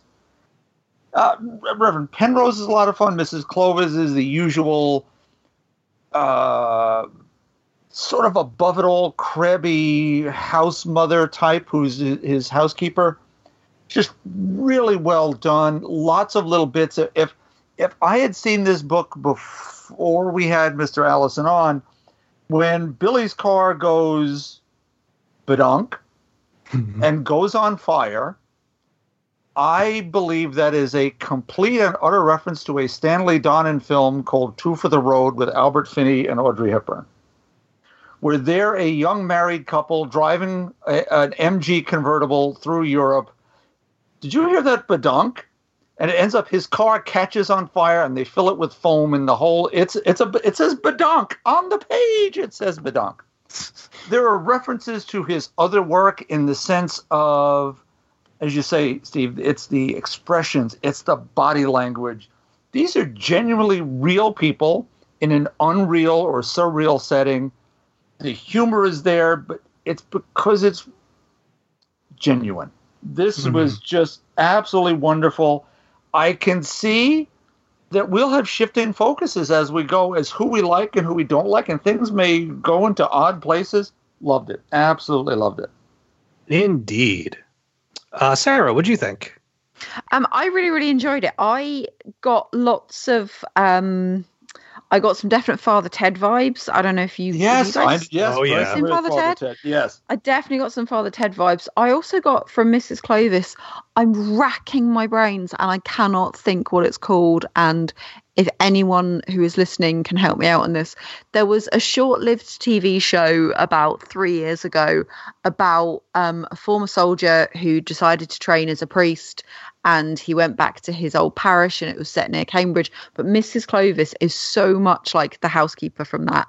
Um, I I think that she is going to turn out to be a lot more than she appears at the moment. Mm-hmm. Um, I also, as somebody who grew up um, very, very close to a seaside town that relied very heavily on tourism, I absolutely adore the whole faded seaside glamour thing they've got going on when she's taking her through the town and she's like, it just sells chat. It's closed all the year. It's a second home. Pay no attention. That really, really struck a chord with me. Um, I thought that was absolutely brilliant when they are um, when they're in the pub and just all of the local characters that are in the pub. And he's like, "Oh, what a nice pub. She only works part time. It's only nice part time." That's such a barbed comment. So is is it nice the part time that she is here, or is it nice the part time that she's not here? Yeah.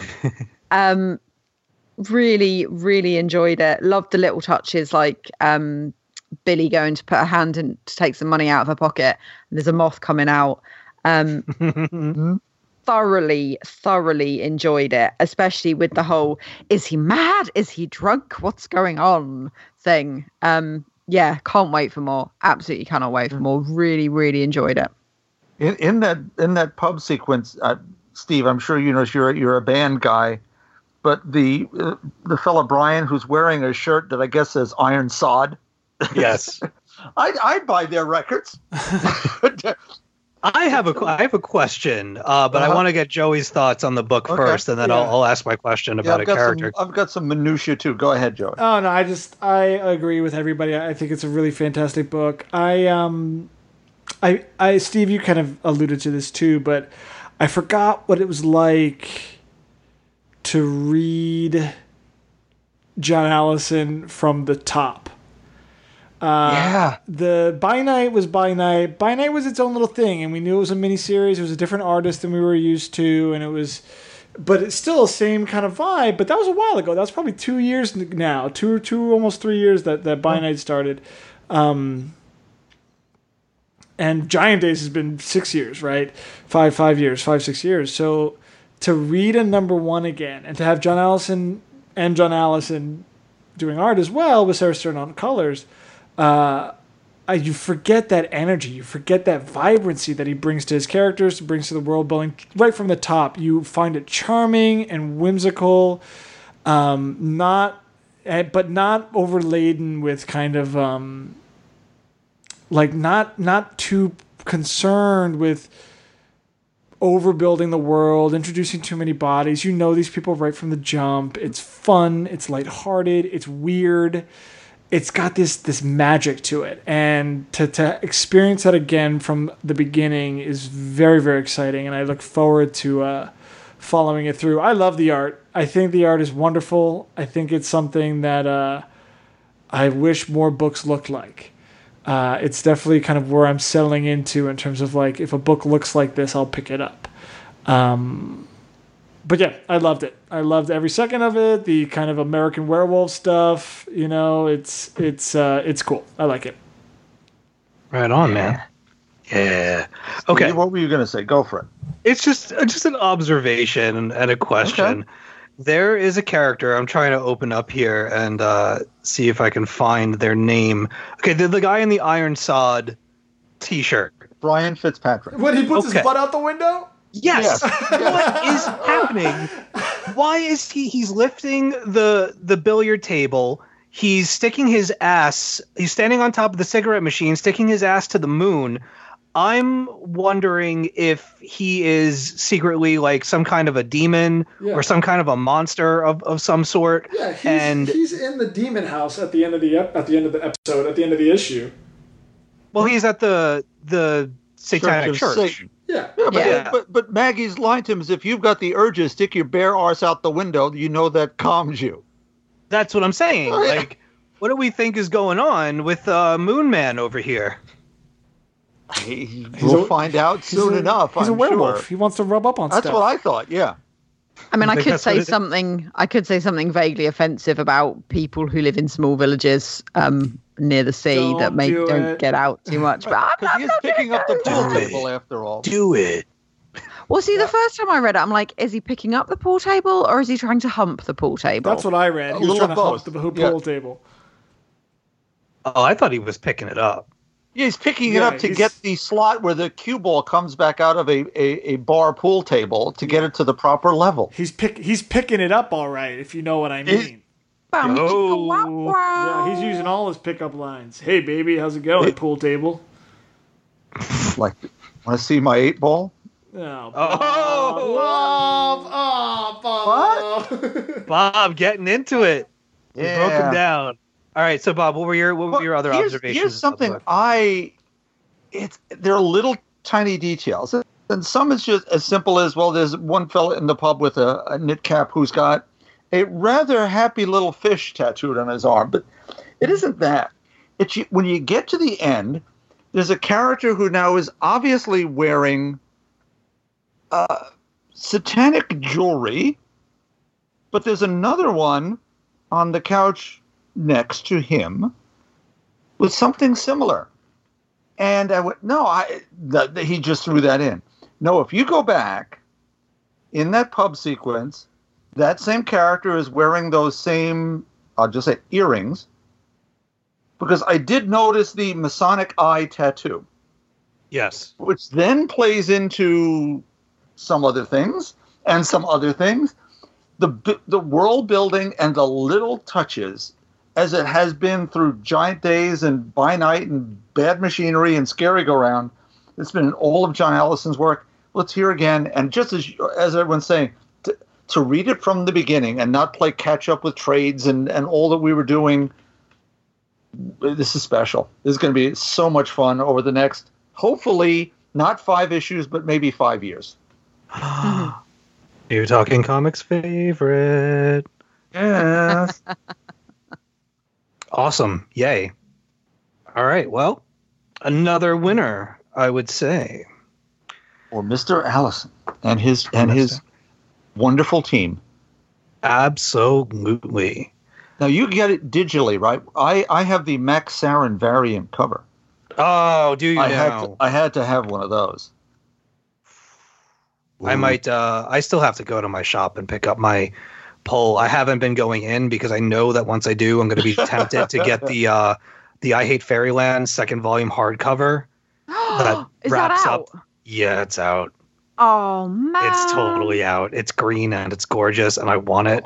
And Steve is trying not to spend all of his money because he doesn't have any right now. So Wow. Sarah's Well- looking at her volume one hardcover, so she's clearly gonna go buy volume two. that's what I'm saying. I was like, oh, you look, you could use a friend. Uh, and I think that's it though. Like it'll only take it'll that would, was what twelve issue? No, that was more than that. Is there going to be more than two? No, no. To to the best of my knowledge, it's only going to be two. Hmm. Okay. I'll have to take another look at that uh, first one, but I believe you. Bum bum bum! It is listener question time. Actually, it is it is email and listener question time because the email podcast talkingcomicbooks.com is alive and well. And uh, we took an email from James this past week. Uh, I'm only reading first names because I think that's a good idea. James says, Hey, long time listener, first time caller. Ha ha. Steve, take my money, man, on that Elsa Bloodstone comic idea. I would love to take your money if they would let me write that comic book. That would be You'd great. have mine, you'd have mine too. Sweet. Um, and he also says, Bob, I'm going to do you one better on the obscure character bit. I want a Lady Luck miniseries written by Gail Simone with art by Amanda Conner. Gail did a good job with some of the kookier aspects of the mob with her stint on Plastic Man, and I think she could mix up the fun with some of the more serious crime fighting aspects of, uh, and Amanda can deliver the action. Your thoughts? It's funny he says that. I was going to have Gail and Amanda do Sheena, Queen of the Jungle. So, I but I just thought she wasn't obscure enough. I think that's a spectacular idea. Lady Luck was a Will Eisner character back in the Oh. old Spirit newspaper days when that was a newspaper supplement. I think it was Saturdays instead of the usual Sundays. It was in the Philadelphia Inquirer and a few other papers. And she was one of those glamorous, not costumed exactly, but she wore a really nice dress and fought crime. And yeah, I can I can definitely picture Amanda Conner doing that, and you you, you get into that how how meta, how crazy that kind of is. Yeah, I'm I'm I'm with you. I'll go with that one. There you go, James. Good you got somebody James. buying your book. You got a vote. Awesome. Thank you very much for writing in. Uh, we also got an email from John. Uh, John had uh, a number of things that he wanted to ask. Some of these are real uh, rapid fire, so I think we'll get uh, through a few of them real quick. Others require a bit more thought. Uh, let's check them out. So, first one. Not sure if you've talked about this because I listen to so many episodes in a day and usually can't keep up, but if you haven't, Joey and whoever else has started listening to it, did you finish season two of the Wolverine podcast? Joey, I think you might be the only Yeah. one. But it was like Joey and whoever else. I'm like pretty sure it was just me. Uh, Just Joey. yeah, no, I listened to it. I it was awesome. I'm on the last episode. I have about 15 minutes left or so. Um, it's been really great. I love the first season, which was like in Alaska. I talked about on the show. Marvel did a long night, uh, long, long night's journey. Something I, I can't remember the actual full title of the first one. Um, it was really awesome. And Marvel did a comic book adaptation of it too. I haven't gotten the chance to read it in its entirety yet, but I love it. I love the kind of world that it builds. It's it's like in the world of the X-Men, they mention them vaguely, but it's not the focus. It's a classic Wolverine story, him kind of grunting and growling in the background, solving some murder mystery, whatever. Uh, season two has been in New Orleans. Jason Wyngarde is kind of the main character, mastermind. It's been wild. Weapon X is still floating around. The Sentinels take on a new role too. There's this like gang of like mutant hunters, but they're just like Louisiana like like dudes and ladies. Like there's I, can't, the woman's name is like Old Bessie or something like that, and she's like, "We gotta go hunt down the Wolverine son of a bitch coming out here and shooting them." With, and it's like so fun and and wonderful. Um, and brutal too, as well. Gambit's a character, and we all know how much I love Gambit it's been really great. I love po- I love podcasts. Obviously, we're on one, um, but they just do a lot with the mixing. They do a lot with the foley too. That is just it's really cool. And I'm a sucker for some really good uh, like narrative podcasts. Um, there aren't many out there that I'm into. So when Marvel announced that they were doing the Wolverine one, I was like, let's do it. Just finished, definitely worth listening. Um, Marvel has also announced, Marvel and Stitcher, who is their partner on this, have announced that their next kind of podcast project is an adaptation of Marvels. Um, which is amazing. The, the Wow. incredible, incredible story. Alex Ross and was it Busiek or Mark Waid? I think it was Waid. Was it? Wait, It was Waid. Waid and, and Ross and no, Waid. Waid's Kingdom Come. Busiek is No. Marvel. are you sure? Are you sure Busiek's not Kingdom Come? I'll look it up. Yeah, one of them is one, and then the other one is the other one. and they're both great. You And should read both. Both amazing, but they announced that the next one's going to be Marvels, which I'm so excited about. For those that don't know, Marvels is kind of tells the story of the beginnings of the Marvel universe through the lens of like this like journalist, right? Um, which is uh, just a great kind of perspective to see Galactus invade, to see the birth of mutants and the birth of the Fantastic Four. It'll also be really cool to get some of that old like newsroom foley. Hey, give me some of that newsprint. I wanna-" You know, I think it'll be really, really fun. Um, Busiek. music, right? Okay, so uh, I love it. If you're a fan of Wolverine, if you're a fan of podcasts, definitely check it out. It's definitely worth read, uh, listening to. Reading, wow, definitely worth listening to. Cool. Nice. All right. Well, there you go. That's one question down. Several to go. That's fantastic, though. I'm glad that you're enjoying it. Is that on Spotify? Uh, maybe I get my podcast through the the podcast app. Like I don't really listen to Spotify a lot, although you can listen to Talking Comics on Spotify now. Hey. Woohoo! Uh, I, I'm gonna check that out while we're answering some of these other questions because I would be curious to uh, dive into that. I only listen to two other podcasts besides uh, the Ladies of Valhalla. Yeah. So uh, What's really cool too is did you Plug, read plug. some of that? Um, did you read some of that Old Man Logan stuff? oh yeah, dude, I love so, that stuff. So they pull a little bit from that as well, which is really cool. Like in the second season, well, uh, Logan is like trying to find Maureen, who is his like wife in the Old Man Logan series, and his Yeah. love, as as it were. So when they, so when she ended up being a character in the podcast, I was like, wow, they're like really kind of like digging into the lore here um, which was just really cool to see. And, and you can tell that they're really paying attention to the character on Marvel's end. And it's not just like some, you know, licensed out property or whatever. right, right. Uh, it is the whole thing is on Spotify. Cool. Yeah. uh, cool. seasons one and two. Sweet, yeah. I uh, I might go and check that out for myself. Be nice to to listen to something other than video game podcasts. Alrighty. Um, did anybody get to check out Titans season two, episode one? F Titans. Um, I would like to raise a complaint with everybody in the world who failed to tell me that Titan season two was now available because I loved season one of that oh. show. I did And I too. did- And I did not know that season two was available. And I got very excited when I saw this question. And then I realized that there are not enough hours in the day and that I would not have time to watch the episode before we recorded this. So, um, John, thank you very, very much for raising the fact that Titan season two is now available. I will watch it and I will um, send my thoughts out into the ether. Is it the whole season, or are they going since it's episode one? Is it weekly? Is my question. I have absolutely I think no it idea. might be weekly, but the reason that I haven't checked it out, even though I definitely want to, is we. I don't think we have DC Universe here in Canada yet. What? Uh, if we do, I don't know about it. Isn't it on Netflix? Uh, it's not on Netflix until after it's done. Oh, Uh, that's why I don't know about it. Yeah, I mean, unless they're updating their thing, but I have not seen like the little new episodes marker for Titans. So I've seen um, Amazon has Swamp Thing, but oddly enough, they only have the first four episodes. So I don't know what's up with that. I know there are ten. That might just be in Canada because I don't think Amazon's on. I, I don't think Swamp Thing's on Amazon here.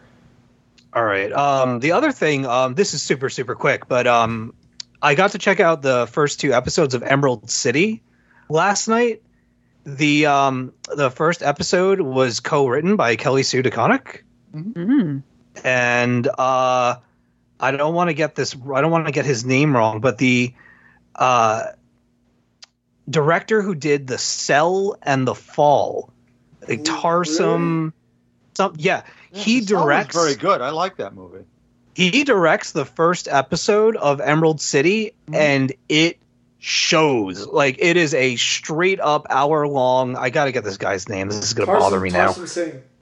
There you go, Tarsem Singh. Yes, very distinctive style. The first episode of Emerald City is it's all him. Like it is absolutely gorgeous. It is shot so incredibly just coolly and the the costuming is incredible and and it's really really good.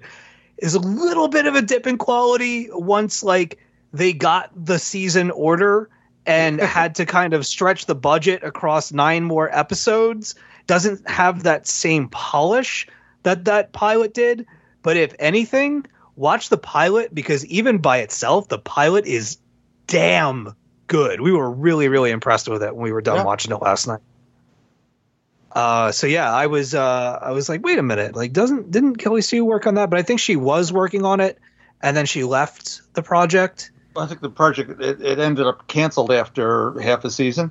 There was Yeah. a it was the the year that Mara came to New York Comic Con. right Kelly 2017 Sue, right. Kelly Sue wandered into town to do a presentation for NBC about Emerald City.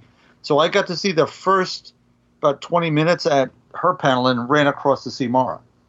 oh wow it- yeah okay Yeah, and it and I saw it on once it was on television. It was sensational. yeah And yeah, just what you're saying, after when, we, when it became a television show and not a what what looked like a major motion picture, the quality was so high. yeah it really did Writing, the acting, Vincent D'Onofrio was incredible. Oh my god, all I can hear is Kingpin from now Yeah. on. Whenever But he the- speaks, the- it's just the- Kingpin. But the female leads were very, very good. We, that's some Yeah. great stuff going on in that show. And it's sadly, I, I, I here's the thing: if it wasn't NBC, it might have found a different audience.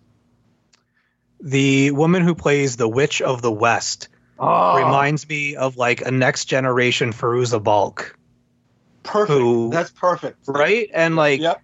she was in she was in Return to Oz. She was Dorothy in that Really? messed up movie that I absolutely oh yeah Oh, I didn't Yeah, know. that was that. Wow. yeah young Fairuza Wow. Uh, Ana Ularu is the actress who plays. It's just listed as West here on IMDb. But yeah, if you get the chance to check out the first, like the pilot episode of Emerald City, is gorgeous and totally, totally worth watching. Really, really enjoyed that. All right, That kind of ties into our third question. sure. All right, third question: favorite Greek god or favorite mythological deity? Sarah. Medusa. Oh, nice, one. nicely played. Yeah, I'm I'm I'm going straight in with that one. Didn't even need to think about it. The um the idea that Ovid in his Metamorphoses wrote about how um Medusa was just this utterly beautiful woman who got raped by Poseidon in Athena's temple. And Athena was like you've sullied my temple. I'm going to turn you into this terrible creature. And it's like i'm sorry. She didn't actually do anything wrong. So You i am sullied her temple. i am 100% team medusa um the fact that she can turn people to stone just by looking at them is something that i aspire to on a daily basis would make a heck of a cosplay, Sarah. I actually once went to a Halloween party dressed as Medusa. I Nice. um I made a sort of Greco-Roman style dress out of some white sheets, brand new ones. I'd like to point that out. Nothing weird.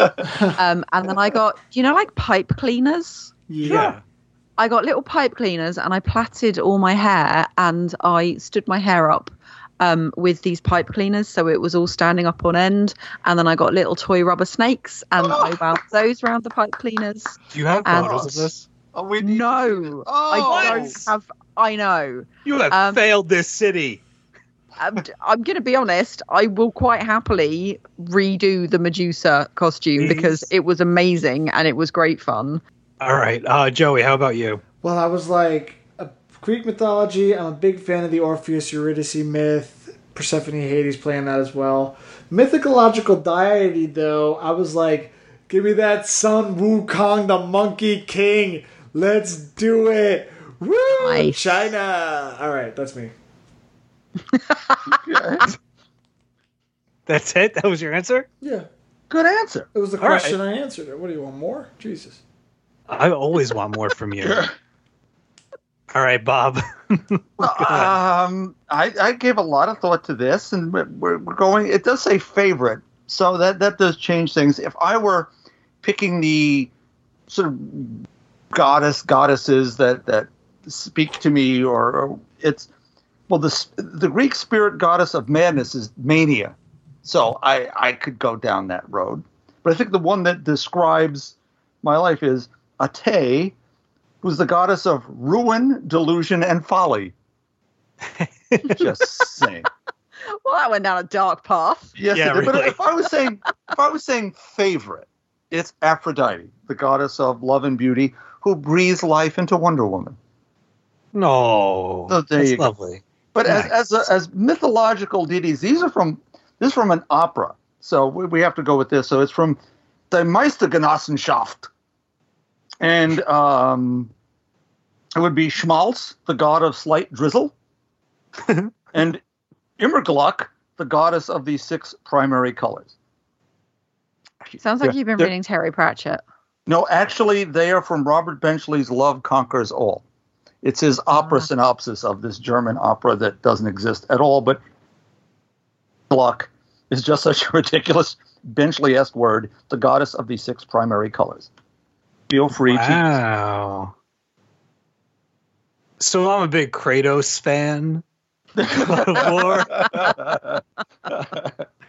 Uh, am I allowed to pick uh, Hugin and Munin, the Ravens? Yes. Yes, of Yes. course. I all right. Look, I don't know like a whole lot about them. I'm not as well versed in this stuff as uh, apparently my co-hosts are, but I know for a fact that whenever those two birds show up in any story, I get super excited, and I think it just has a lot to do with. And I love blackbirds. I love ravens. I love the idea that they're attracted to jewelry and glittery things and that they will actually take them and hoard them and keep them for themselves to stare at. And I just, I don't know. There's something so devious about them that I, I kind of appreciate their bag. So uh, Hugin and Munin are definitely two of my faves. And I wrote down two other ones. Oh, Kronos is another cool one, the god of time. Mhm. And uh, I also am going to put a vote in for Hypnos, who is the god of sleep, because whenever I do get some, I enjoy it. And uh, everybody could always use a bit more Kronos, can always use a bit more time. There's never enough time in the weekend, there's never enough time in the evenings. There's just work and everything else. So, 24 usable hours in every day, Steve. well, I try to do as much as I can with them, but damn, if I see something that distracts me, I lose at least two hours a day staring into the abyss. So there you go. Easy to do. I'm with you. All right, it's not easy being green. Let's go on to the next question. You just got the latest book you were waiting to read. Paint a picture of how you would read it. Do you have alcohol? Are you on your couch? Are you in bed? Uh, okay, so we've gotten this question a few times in the past, but we have a lot of new listeners as of late, so it's not a bad time to uh, re up on this. Uh, I'll go first and super fast. I have two places that I like to read. Uh, I primarily read at night, um, probably around like 10 ish o'clock once Bronwyn and I are going to bed. Uh, she will read at the head of the bed. I will read at the foot of the bed.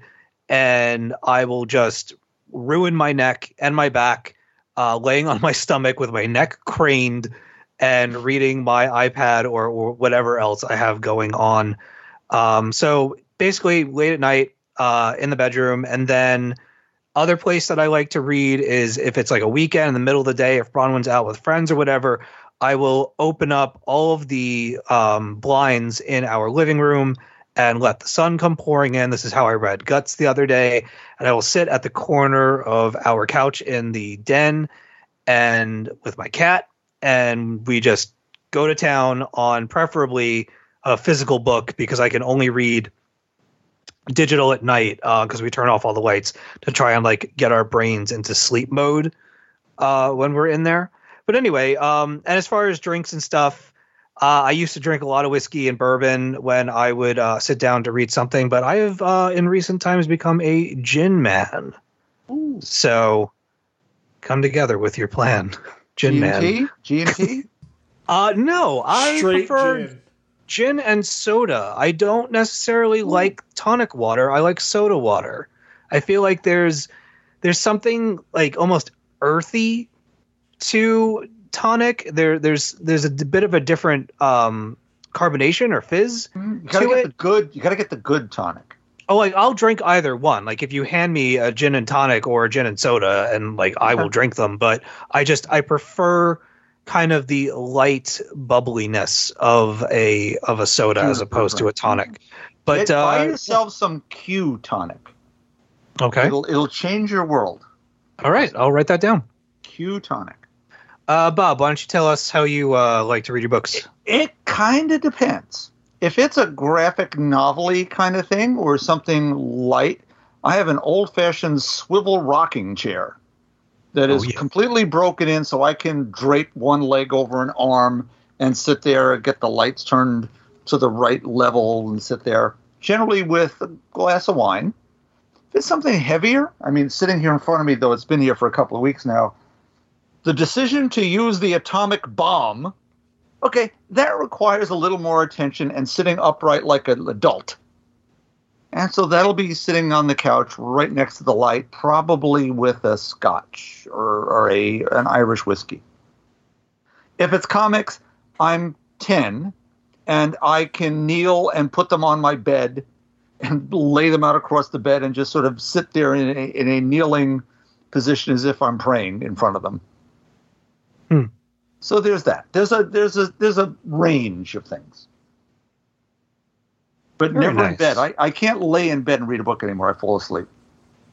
Yeah, I I last a, a couple of issues. It depends. I have a little like nightlight thing on my uh, side of the the bedroom that helps a little bit. But once that's off, I have like one more issue left in me, and then I am done.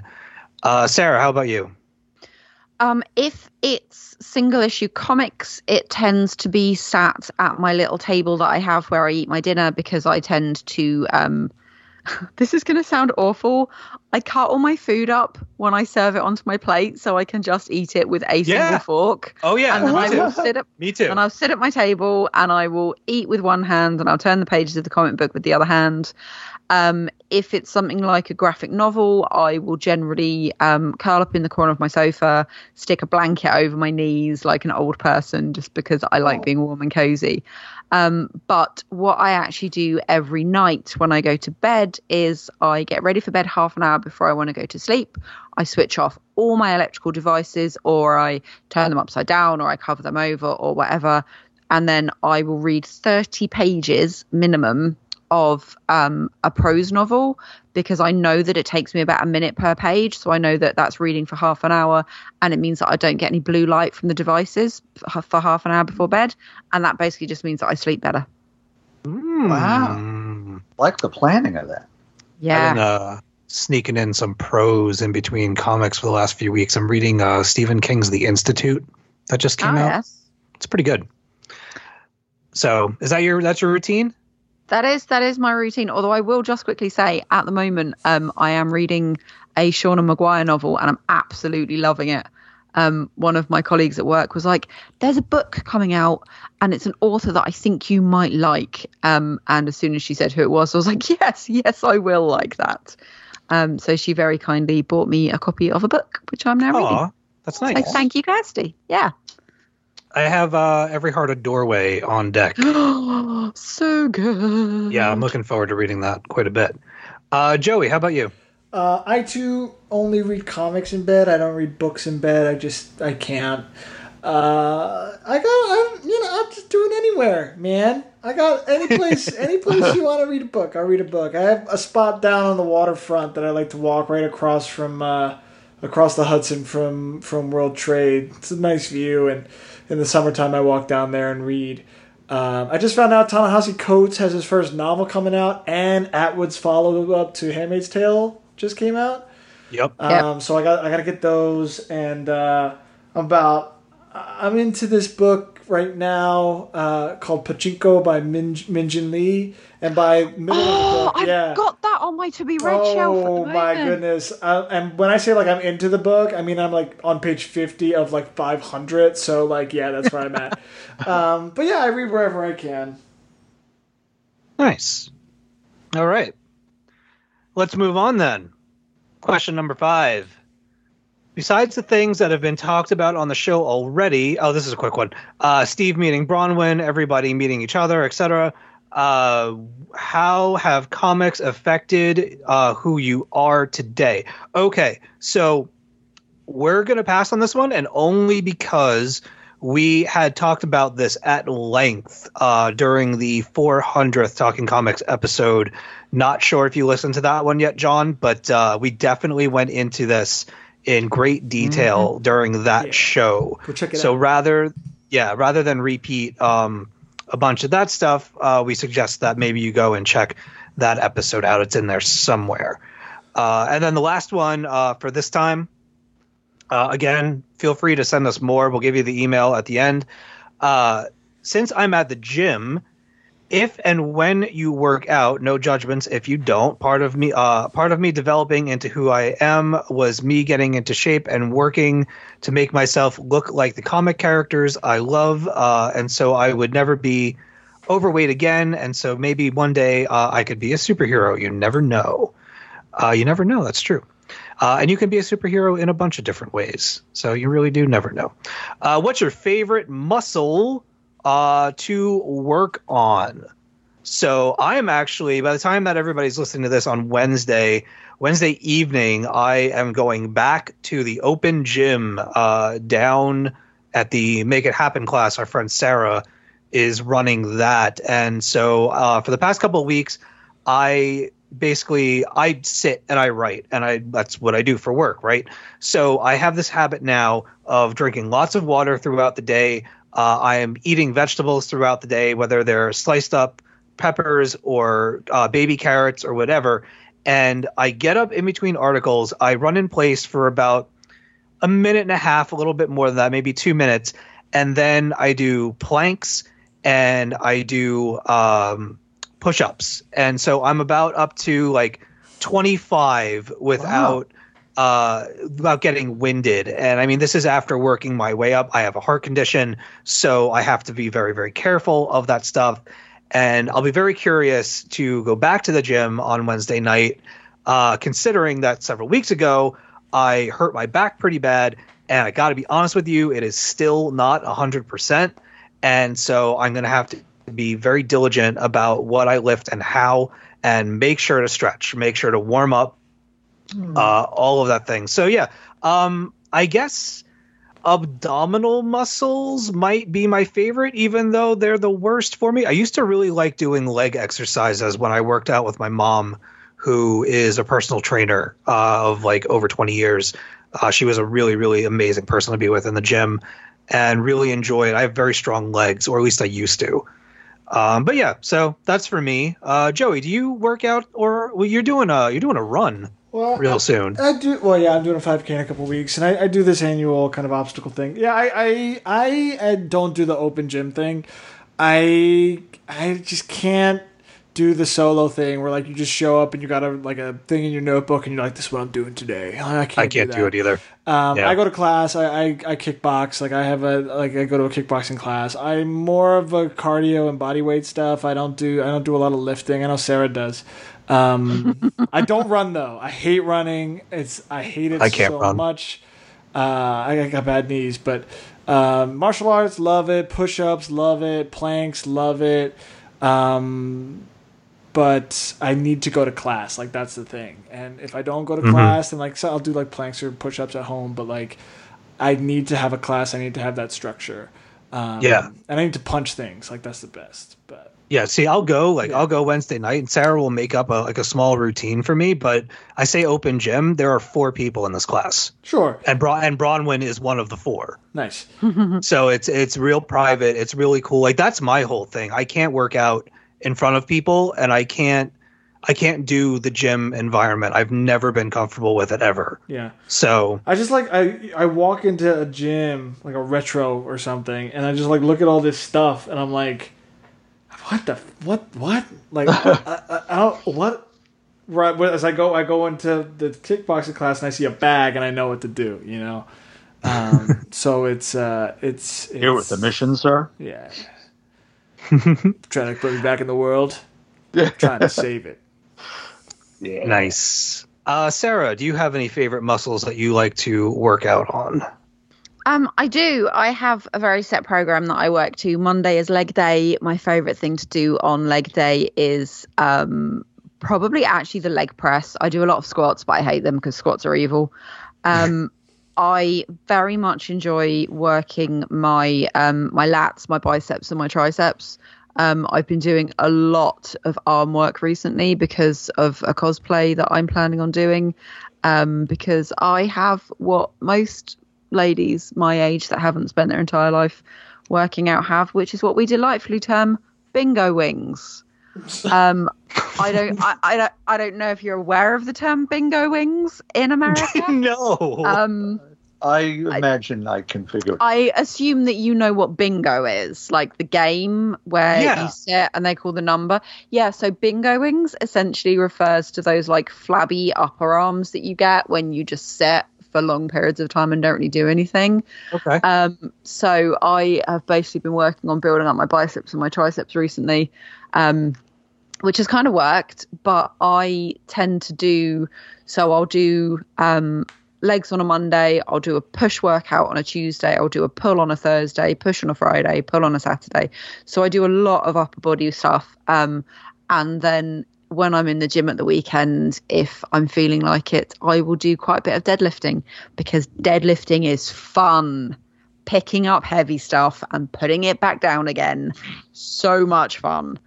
Um, but I totally get what you guys mean about going in the gym. So in the gym that I go to, there's like the main room which has got all the cardio stuff in it. It's got all of the all of the weights machines.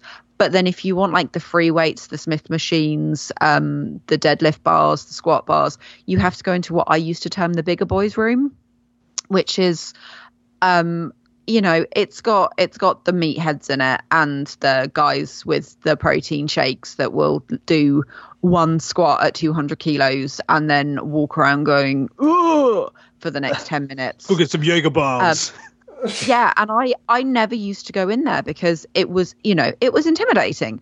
And then i was talking to someone who goes to my gym and he was like you have as much right to be in there as those guys do because you are doing it. You are at the gym. You are making the effort. And i was like do you know what? I'm going to occupy this space.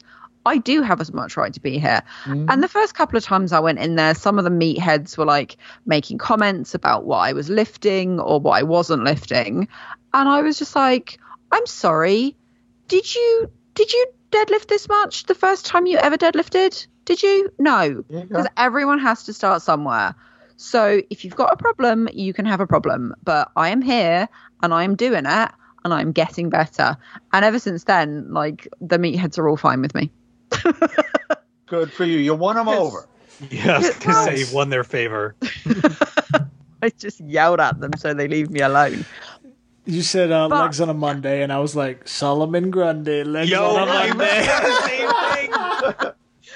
I actually think that every single Monday when I go in for leg day, I'm like legs on a Monday, Solomon Grundy. hmm And then I realise that I'm probably the only person in the gym that thinks that. But I'm also probably the only person in the gym who is lifting weights listening to musical theatre soundtracks. So Yes, queen.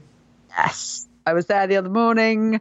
Some guy was like trying to talk to me. I was, had my headphones in, and he's like, "Take your headphone out." I was like, "What do you want?" He went, "What's uh, what you listen to?" I went, "Defying Gravity" from Wicked. Nice. He just he was like, That's I- I don't- perfect. oh, I don't think I know that one. I'm like, no, I don't think you do either. Put my headphone back in. Yes, back exactly. to. Just like, Later, chump. Uncultured swine. Pretty much. Uh, Bob, do you have any uh, workout routines or do you do anything Well, for look, physical? Here's the thing. In my time, I was I was a jock. But I could not go to a gym. I didn't wasn't able to do that. I I could I ran some track here and there, but for me it was a game. It needed to be competition. So as a recreational athlete, if you put me into something, I at five ten and some change, long arms and big hands, I was the world's smallest power forward. I could dunk a basketball. Mhm. I could any of those things I was really great at. My body at my age has mostly deserted me. So most things that even would help me do something are now beyond my capability of doing without something else hurting. So now the muscle I most work out is probably my prostate.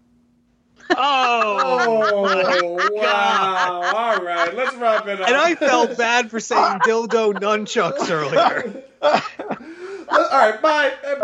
Until next time, I'll talk about. Yeah, yeah, yeah. To be continued. So, uh, what books we're looking forward to this week? Wow, look at that. Um, well, on that note, thanks, Thanks, John. Bob. and what a note it was, I must say. Uh, I'm really very quickly going to read through the books that we talked about this week because I forgot to do it earlier. Bob talked about Elvira, Mistress of the Dark, number nine, Empowered, volume number 11, Aquaman, number 52, Marvel Action, Captain Marvel, number two, Jane Foster, Valkyrie, number three.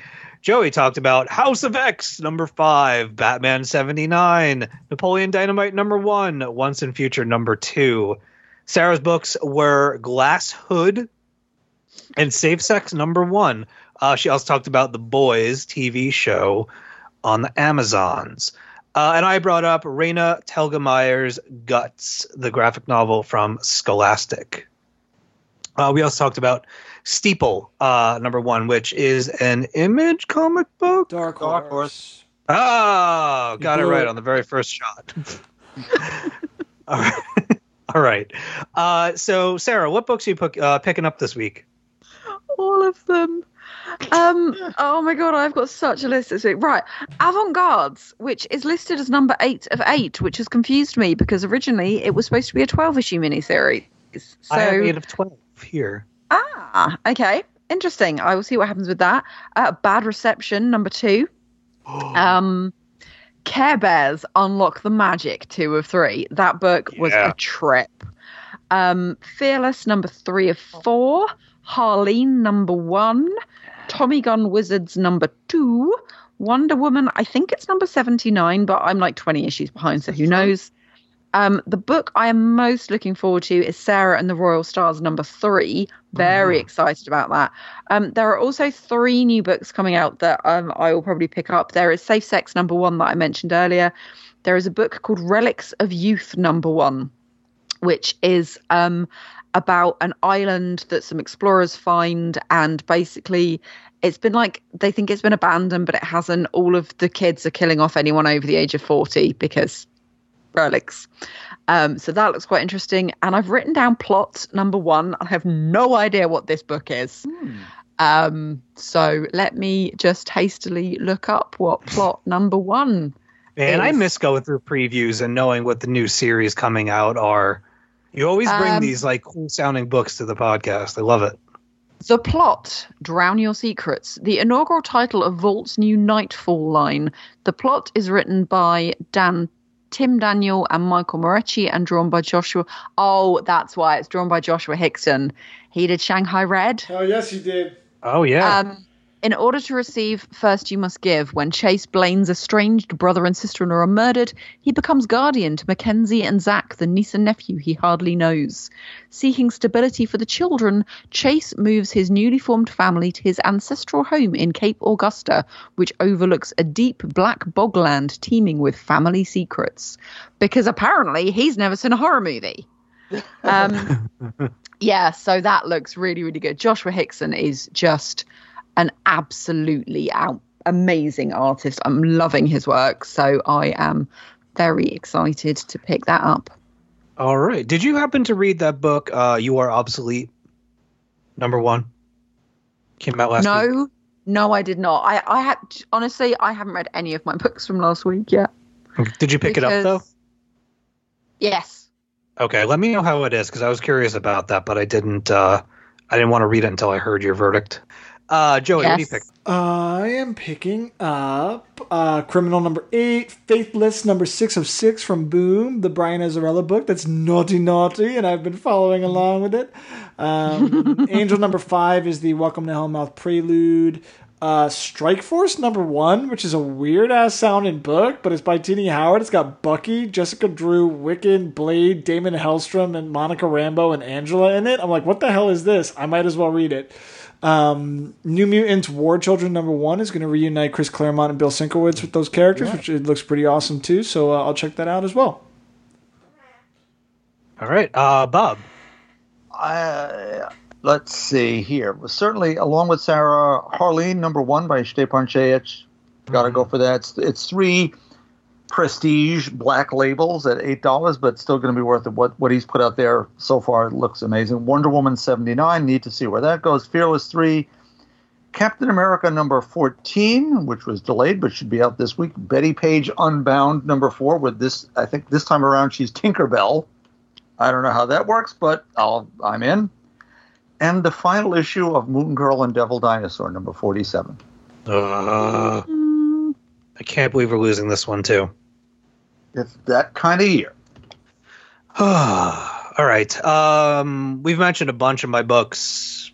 I don't think I need to read mine. it's all the stuff you guys talk about. This happens every week, uh, with the exception of White Trees, number two. Oh. Uh, yeah, I guess we'll see how that two issue series wraps up. I really wish that that was going for longer, but we'll see. Who knows? Maybe there'll be uh, another part. Absolutely gorgeous. Kris Anka was talking about that on Twitter earlier. Please tell me there's more. and they want to write more. Apparently, part of the reason that it was only um, two issues is that his father actually passed away whilst he was working on the book. Oh no. Yeah, so um, he basically put a tweet out earlier thanking everybody else that worked on the book for kind of carrying him through that second issue. And I think that they had plans for it to go longer, but because he had that bereavement, um, they kind of went, look, let's just to do two issues for now and see what happens with the sales and things. Okay. Um, so yeah, that he was definitely saying, you know, they they want to revisit the world, they want to go back to it, they want to do more. Um, so yeah, that Yeah, was that was just kind of where he was going with it. okay, I had uh, I was not aware of that. Mm. All right, well, bring on uh bring on the sex sirens. They're uh they're good people. All righty. So, uh does anybody have any comments, questions, last hurrahs that they want to uh share before I start reading the stuff? Uh-uh. Um, just just to say thank you to John for sending all those questions in. Um, he got in touch with myself via Instagram. Um, just said some really nice things about the podcast and about Ladies of Valhalla. Um, and sort of said, "Oh, I've got some questions. Can I send them in?" And then obviously got the email. So yeah, thank you very much, John, um, for your messages and for sending your email in. It was lovely. Very, very nice. All right, so we've reached the end of this week's edition of the Talking Comics podcast. As always, you can send us your comments or questions through our email podcast at talkingcomicbooks.com. We are also on Twitter at Talking Comics. Don't forget to check out talkingcomicbooks.com for reviews from our fantastic contributors. And don't forget to listen to Talking Valiant, D&D Adventure, and the Ladies of Valhalla podcasts. Real quick, Sarah, what is your next show about? Um, our next show is going to be about all of the different versions of Sabrina, um, Sabrina the Teenage Witch, Chilling Adventures, the comic that has just wrapped up. And we are very excited, like bouncing off the walls excited, because Kelly Thompson is actually going to be coming on and talking to us about any of the things that she can. We know that there are lots of things she won't be able to talk to us about because obviously the comic is coming back and um, there are NDAs and whatnot. But yes, we're very excited to have Kelly Thompson coming on and talking to us. Can I pop on before you start recording the actual show and say hello? Of course you can. Yes. The privilege of sharing a house with one of the hosts. Sure, a lot more than that. All right. Ask her right. about, ask her about Jeff. Bob, where can our listeners find you? Old fashioned email, Bob Reyer at talkingcomicbooks.com. Joey, At Joey Braccino. Sarah, You can find me everywhere. Media is social at Geek Country Lady. Uh, Jessica is at Jarsica for all the things. You can catch her online streaming throughout the week and evidently at New York City Comic Con. When that goes down, I am at dead underscore anchorus on the internet. So for Bob, Just call me the spleen. for Joey, Poink. for Sarah, See you in New York, folks. I am Steve, Mystery Men for Life. Thank you for listening. Be excellent to each other. And until the next time on the Talking Comics podcast, to be continued.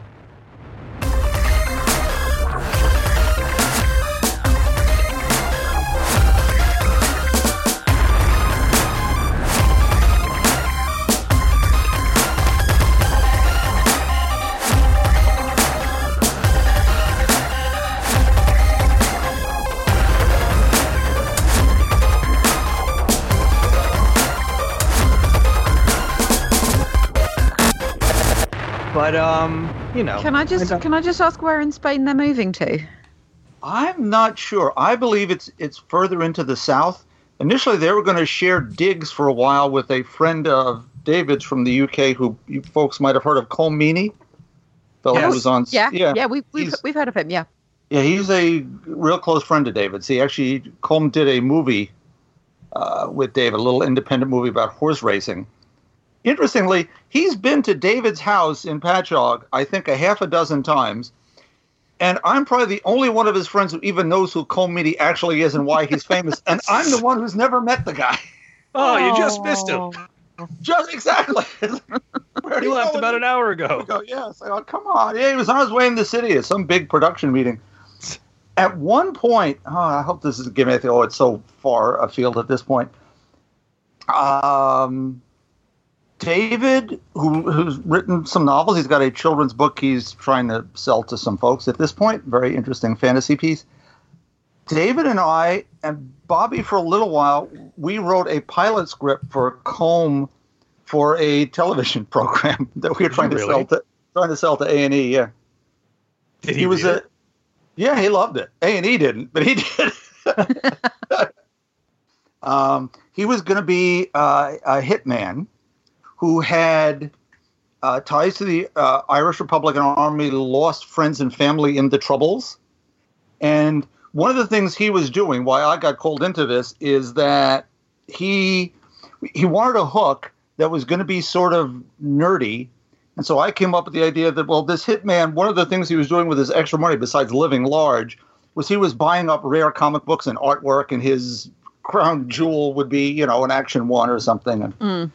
So we were actually recreating comic book scenes as part of his actions. So uh, that, that Crisis on Infinite Earth 7 with Superman holding Supergirl, he'd be holding his sister in law or something. So we were going to try to make sure this was a whole little little subtext for everybody else as well. So again, the guy who it was for liked it. The network not so much, and he ended up doing what was that that show about the building of the railroad? Uh, Hell on Wheels or something like that. Hell yeah. on And- wheels, men in hats. Hell on wheels. That he did that one instead. So you're telling me that you fridged his sister-in-law in the pilot episode? No, no, no, no, no. No, we didn't. We actually, we the person we fridged, I think, was his brother. You're telling me you fridged his brother in the pilot Yes. episode? Yes, as a, in a flashback. it's one of the reasons he was angry and killing people. Remember me, Colum, when I fridged your brother? which Go to the which in no way tells me mode. where in Spain your friend is moving to. All right, we should probably get back on track. If this, uh, if the image for this show, Joey, isn't a big old thing of Colm Meaney, I'm gonna be very upset.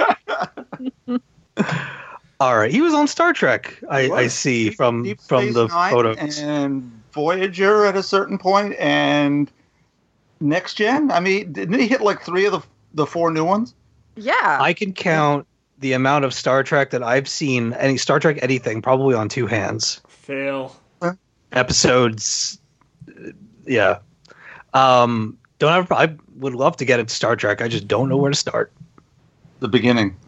Oh, that's what everybody says. That's a lot. Yeah, comic books. Comic book.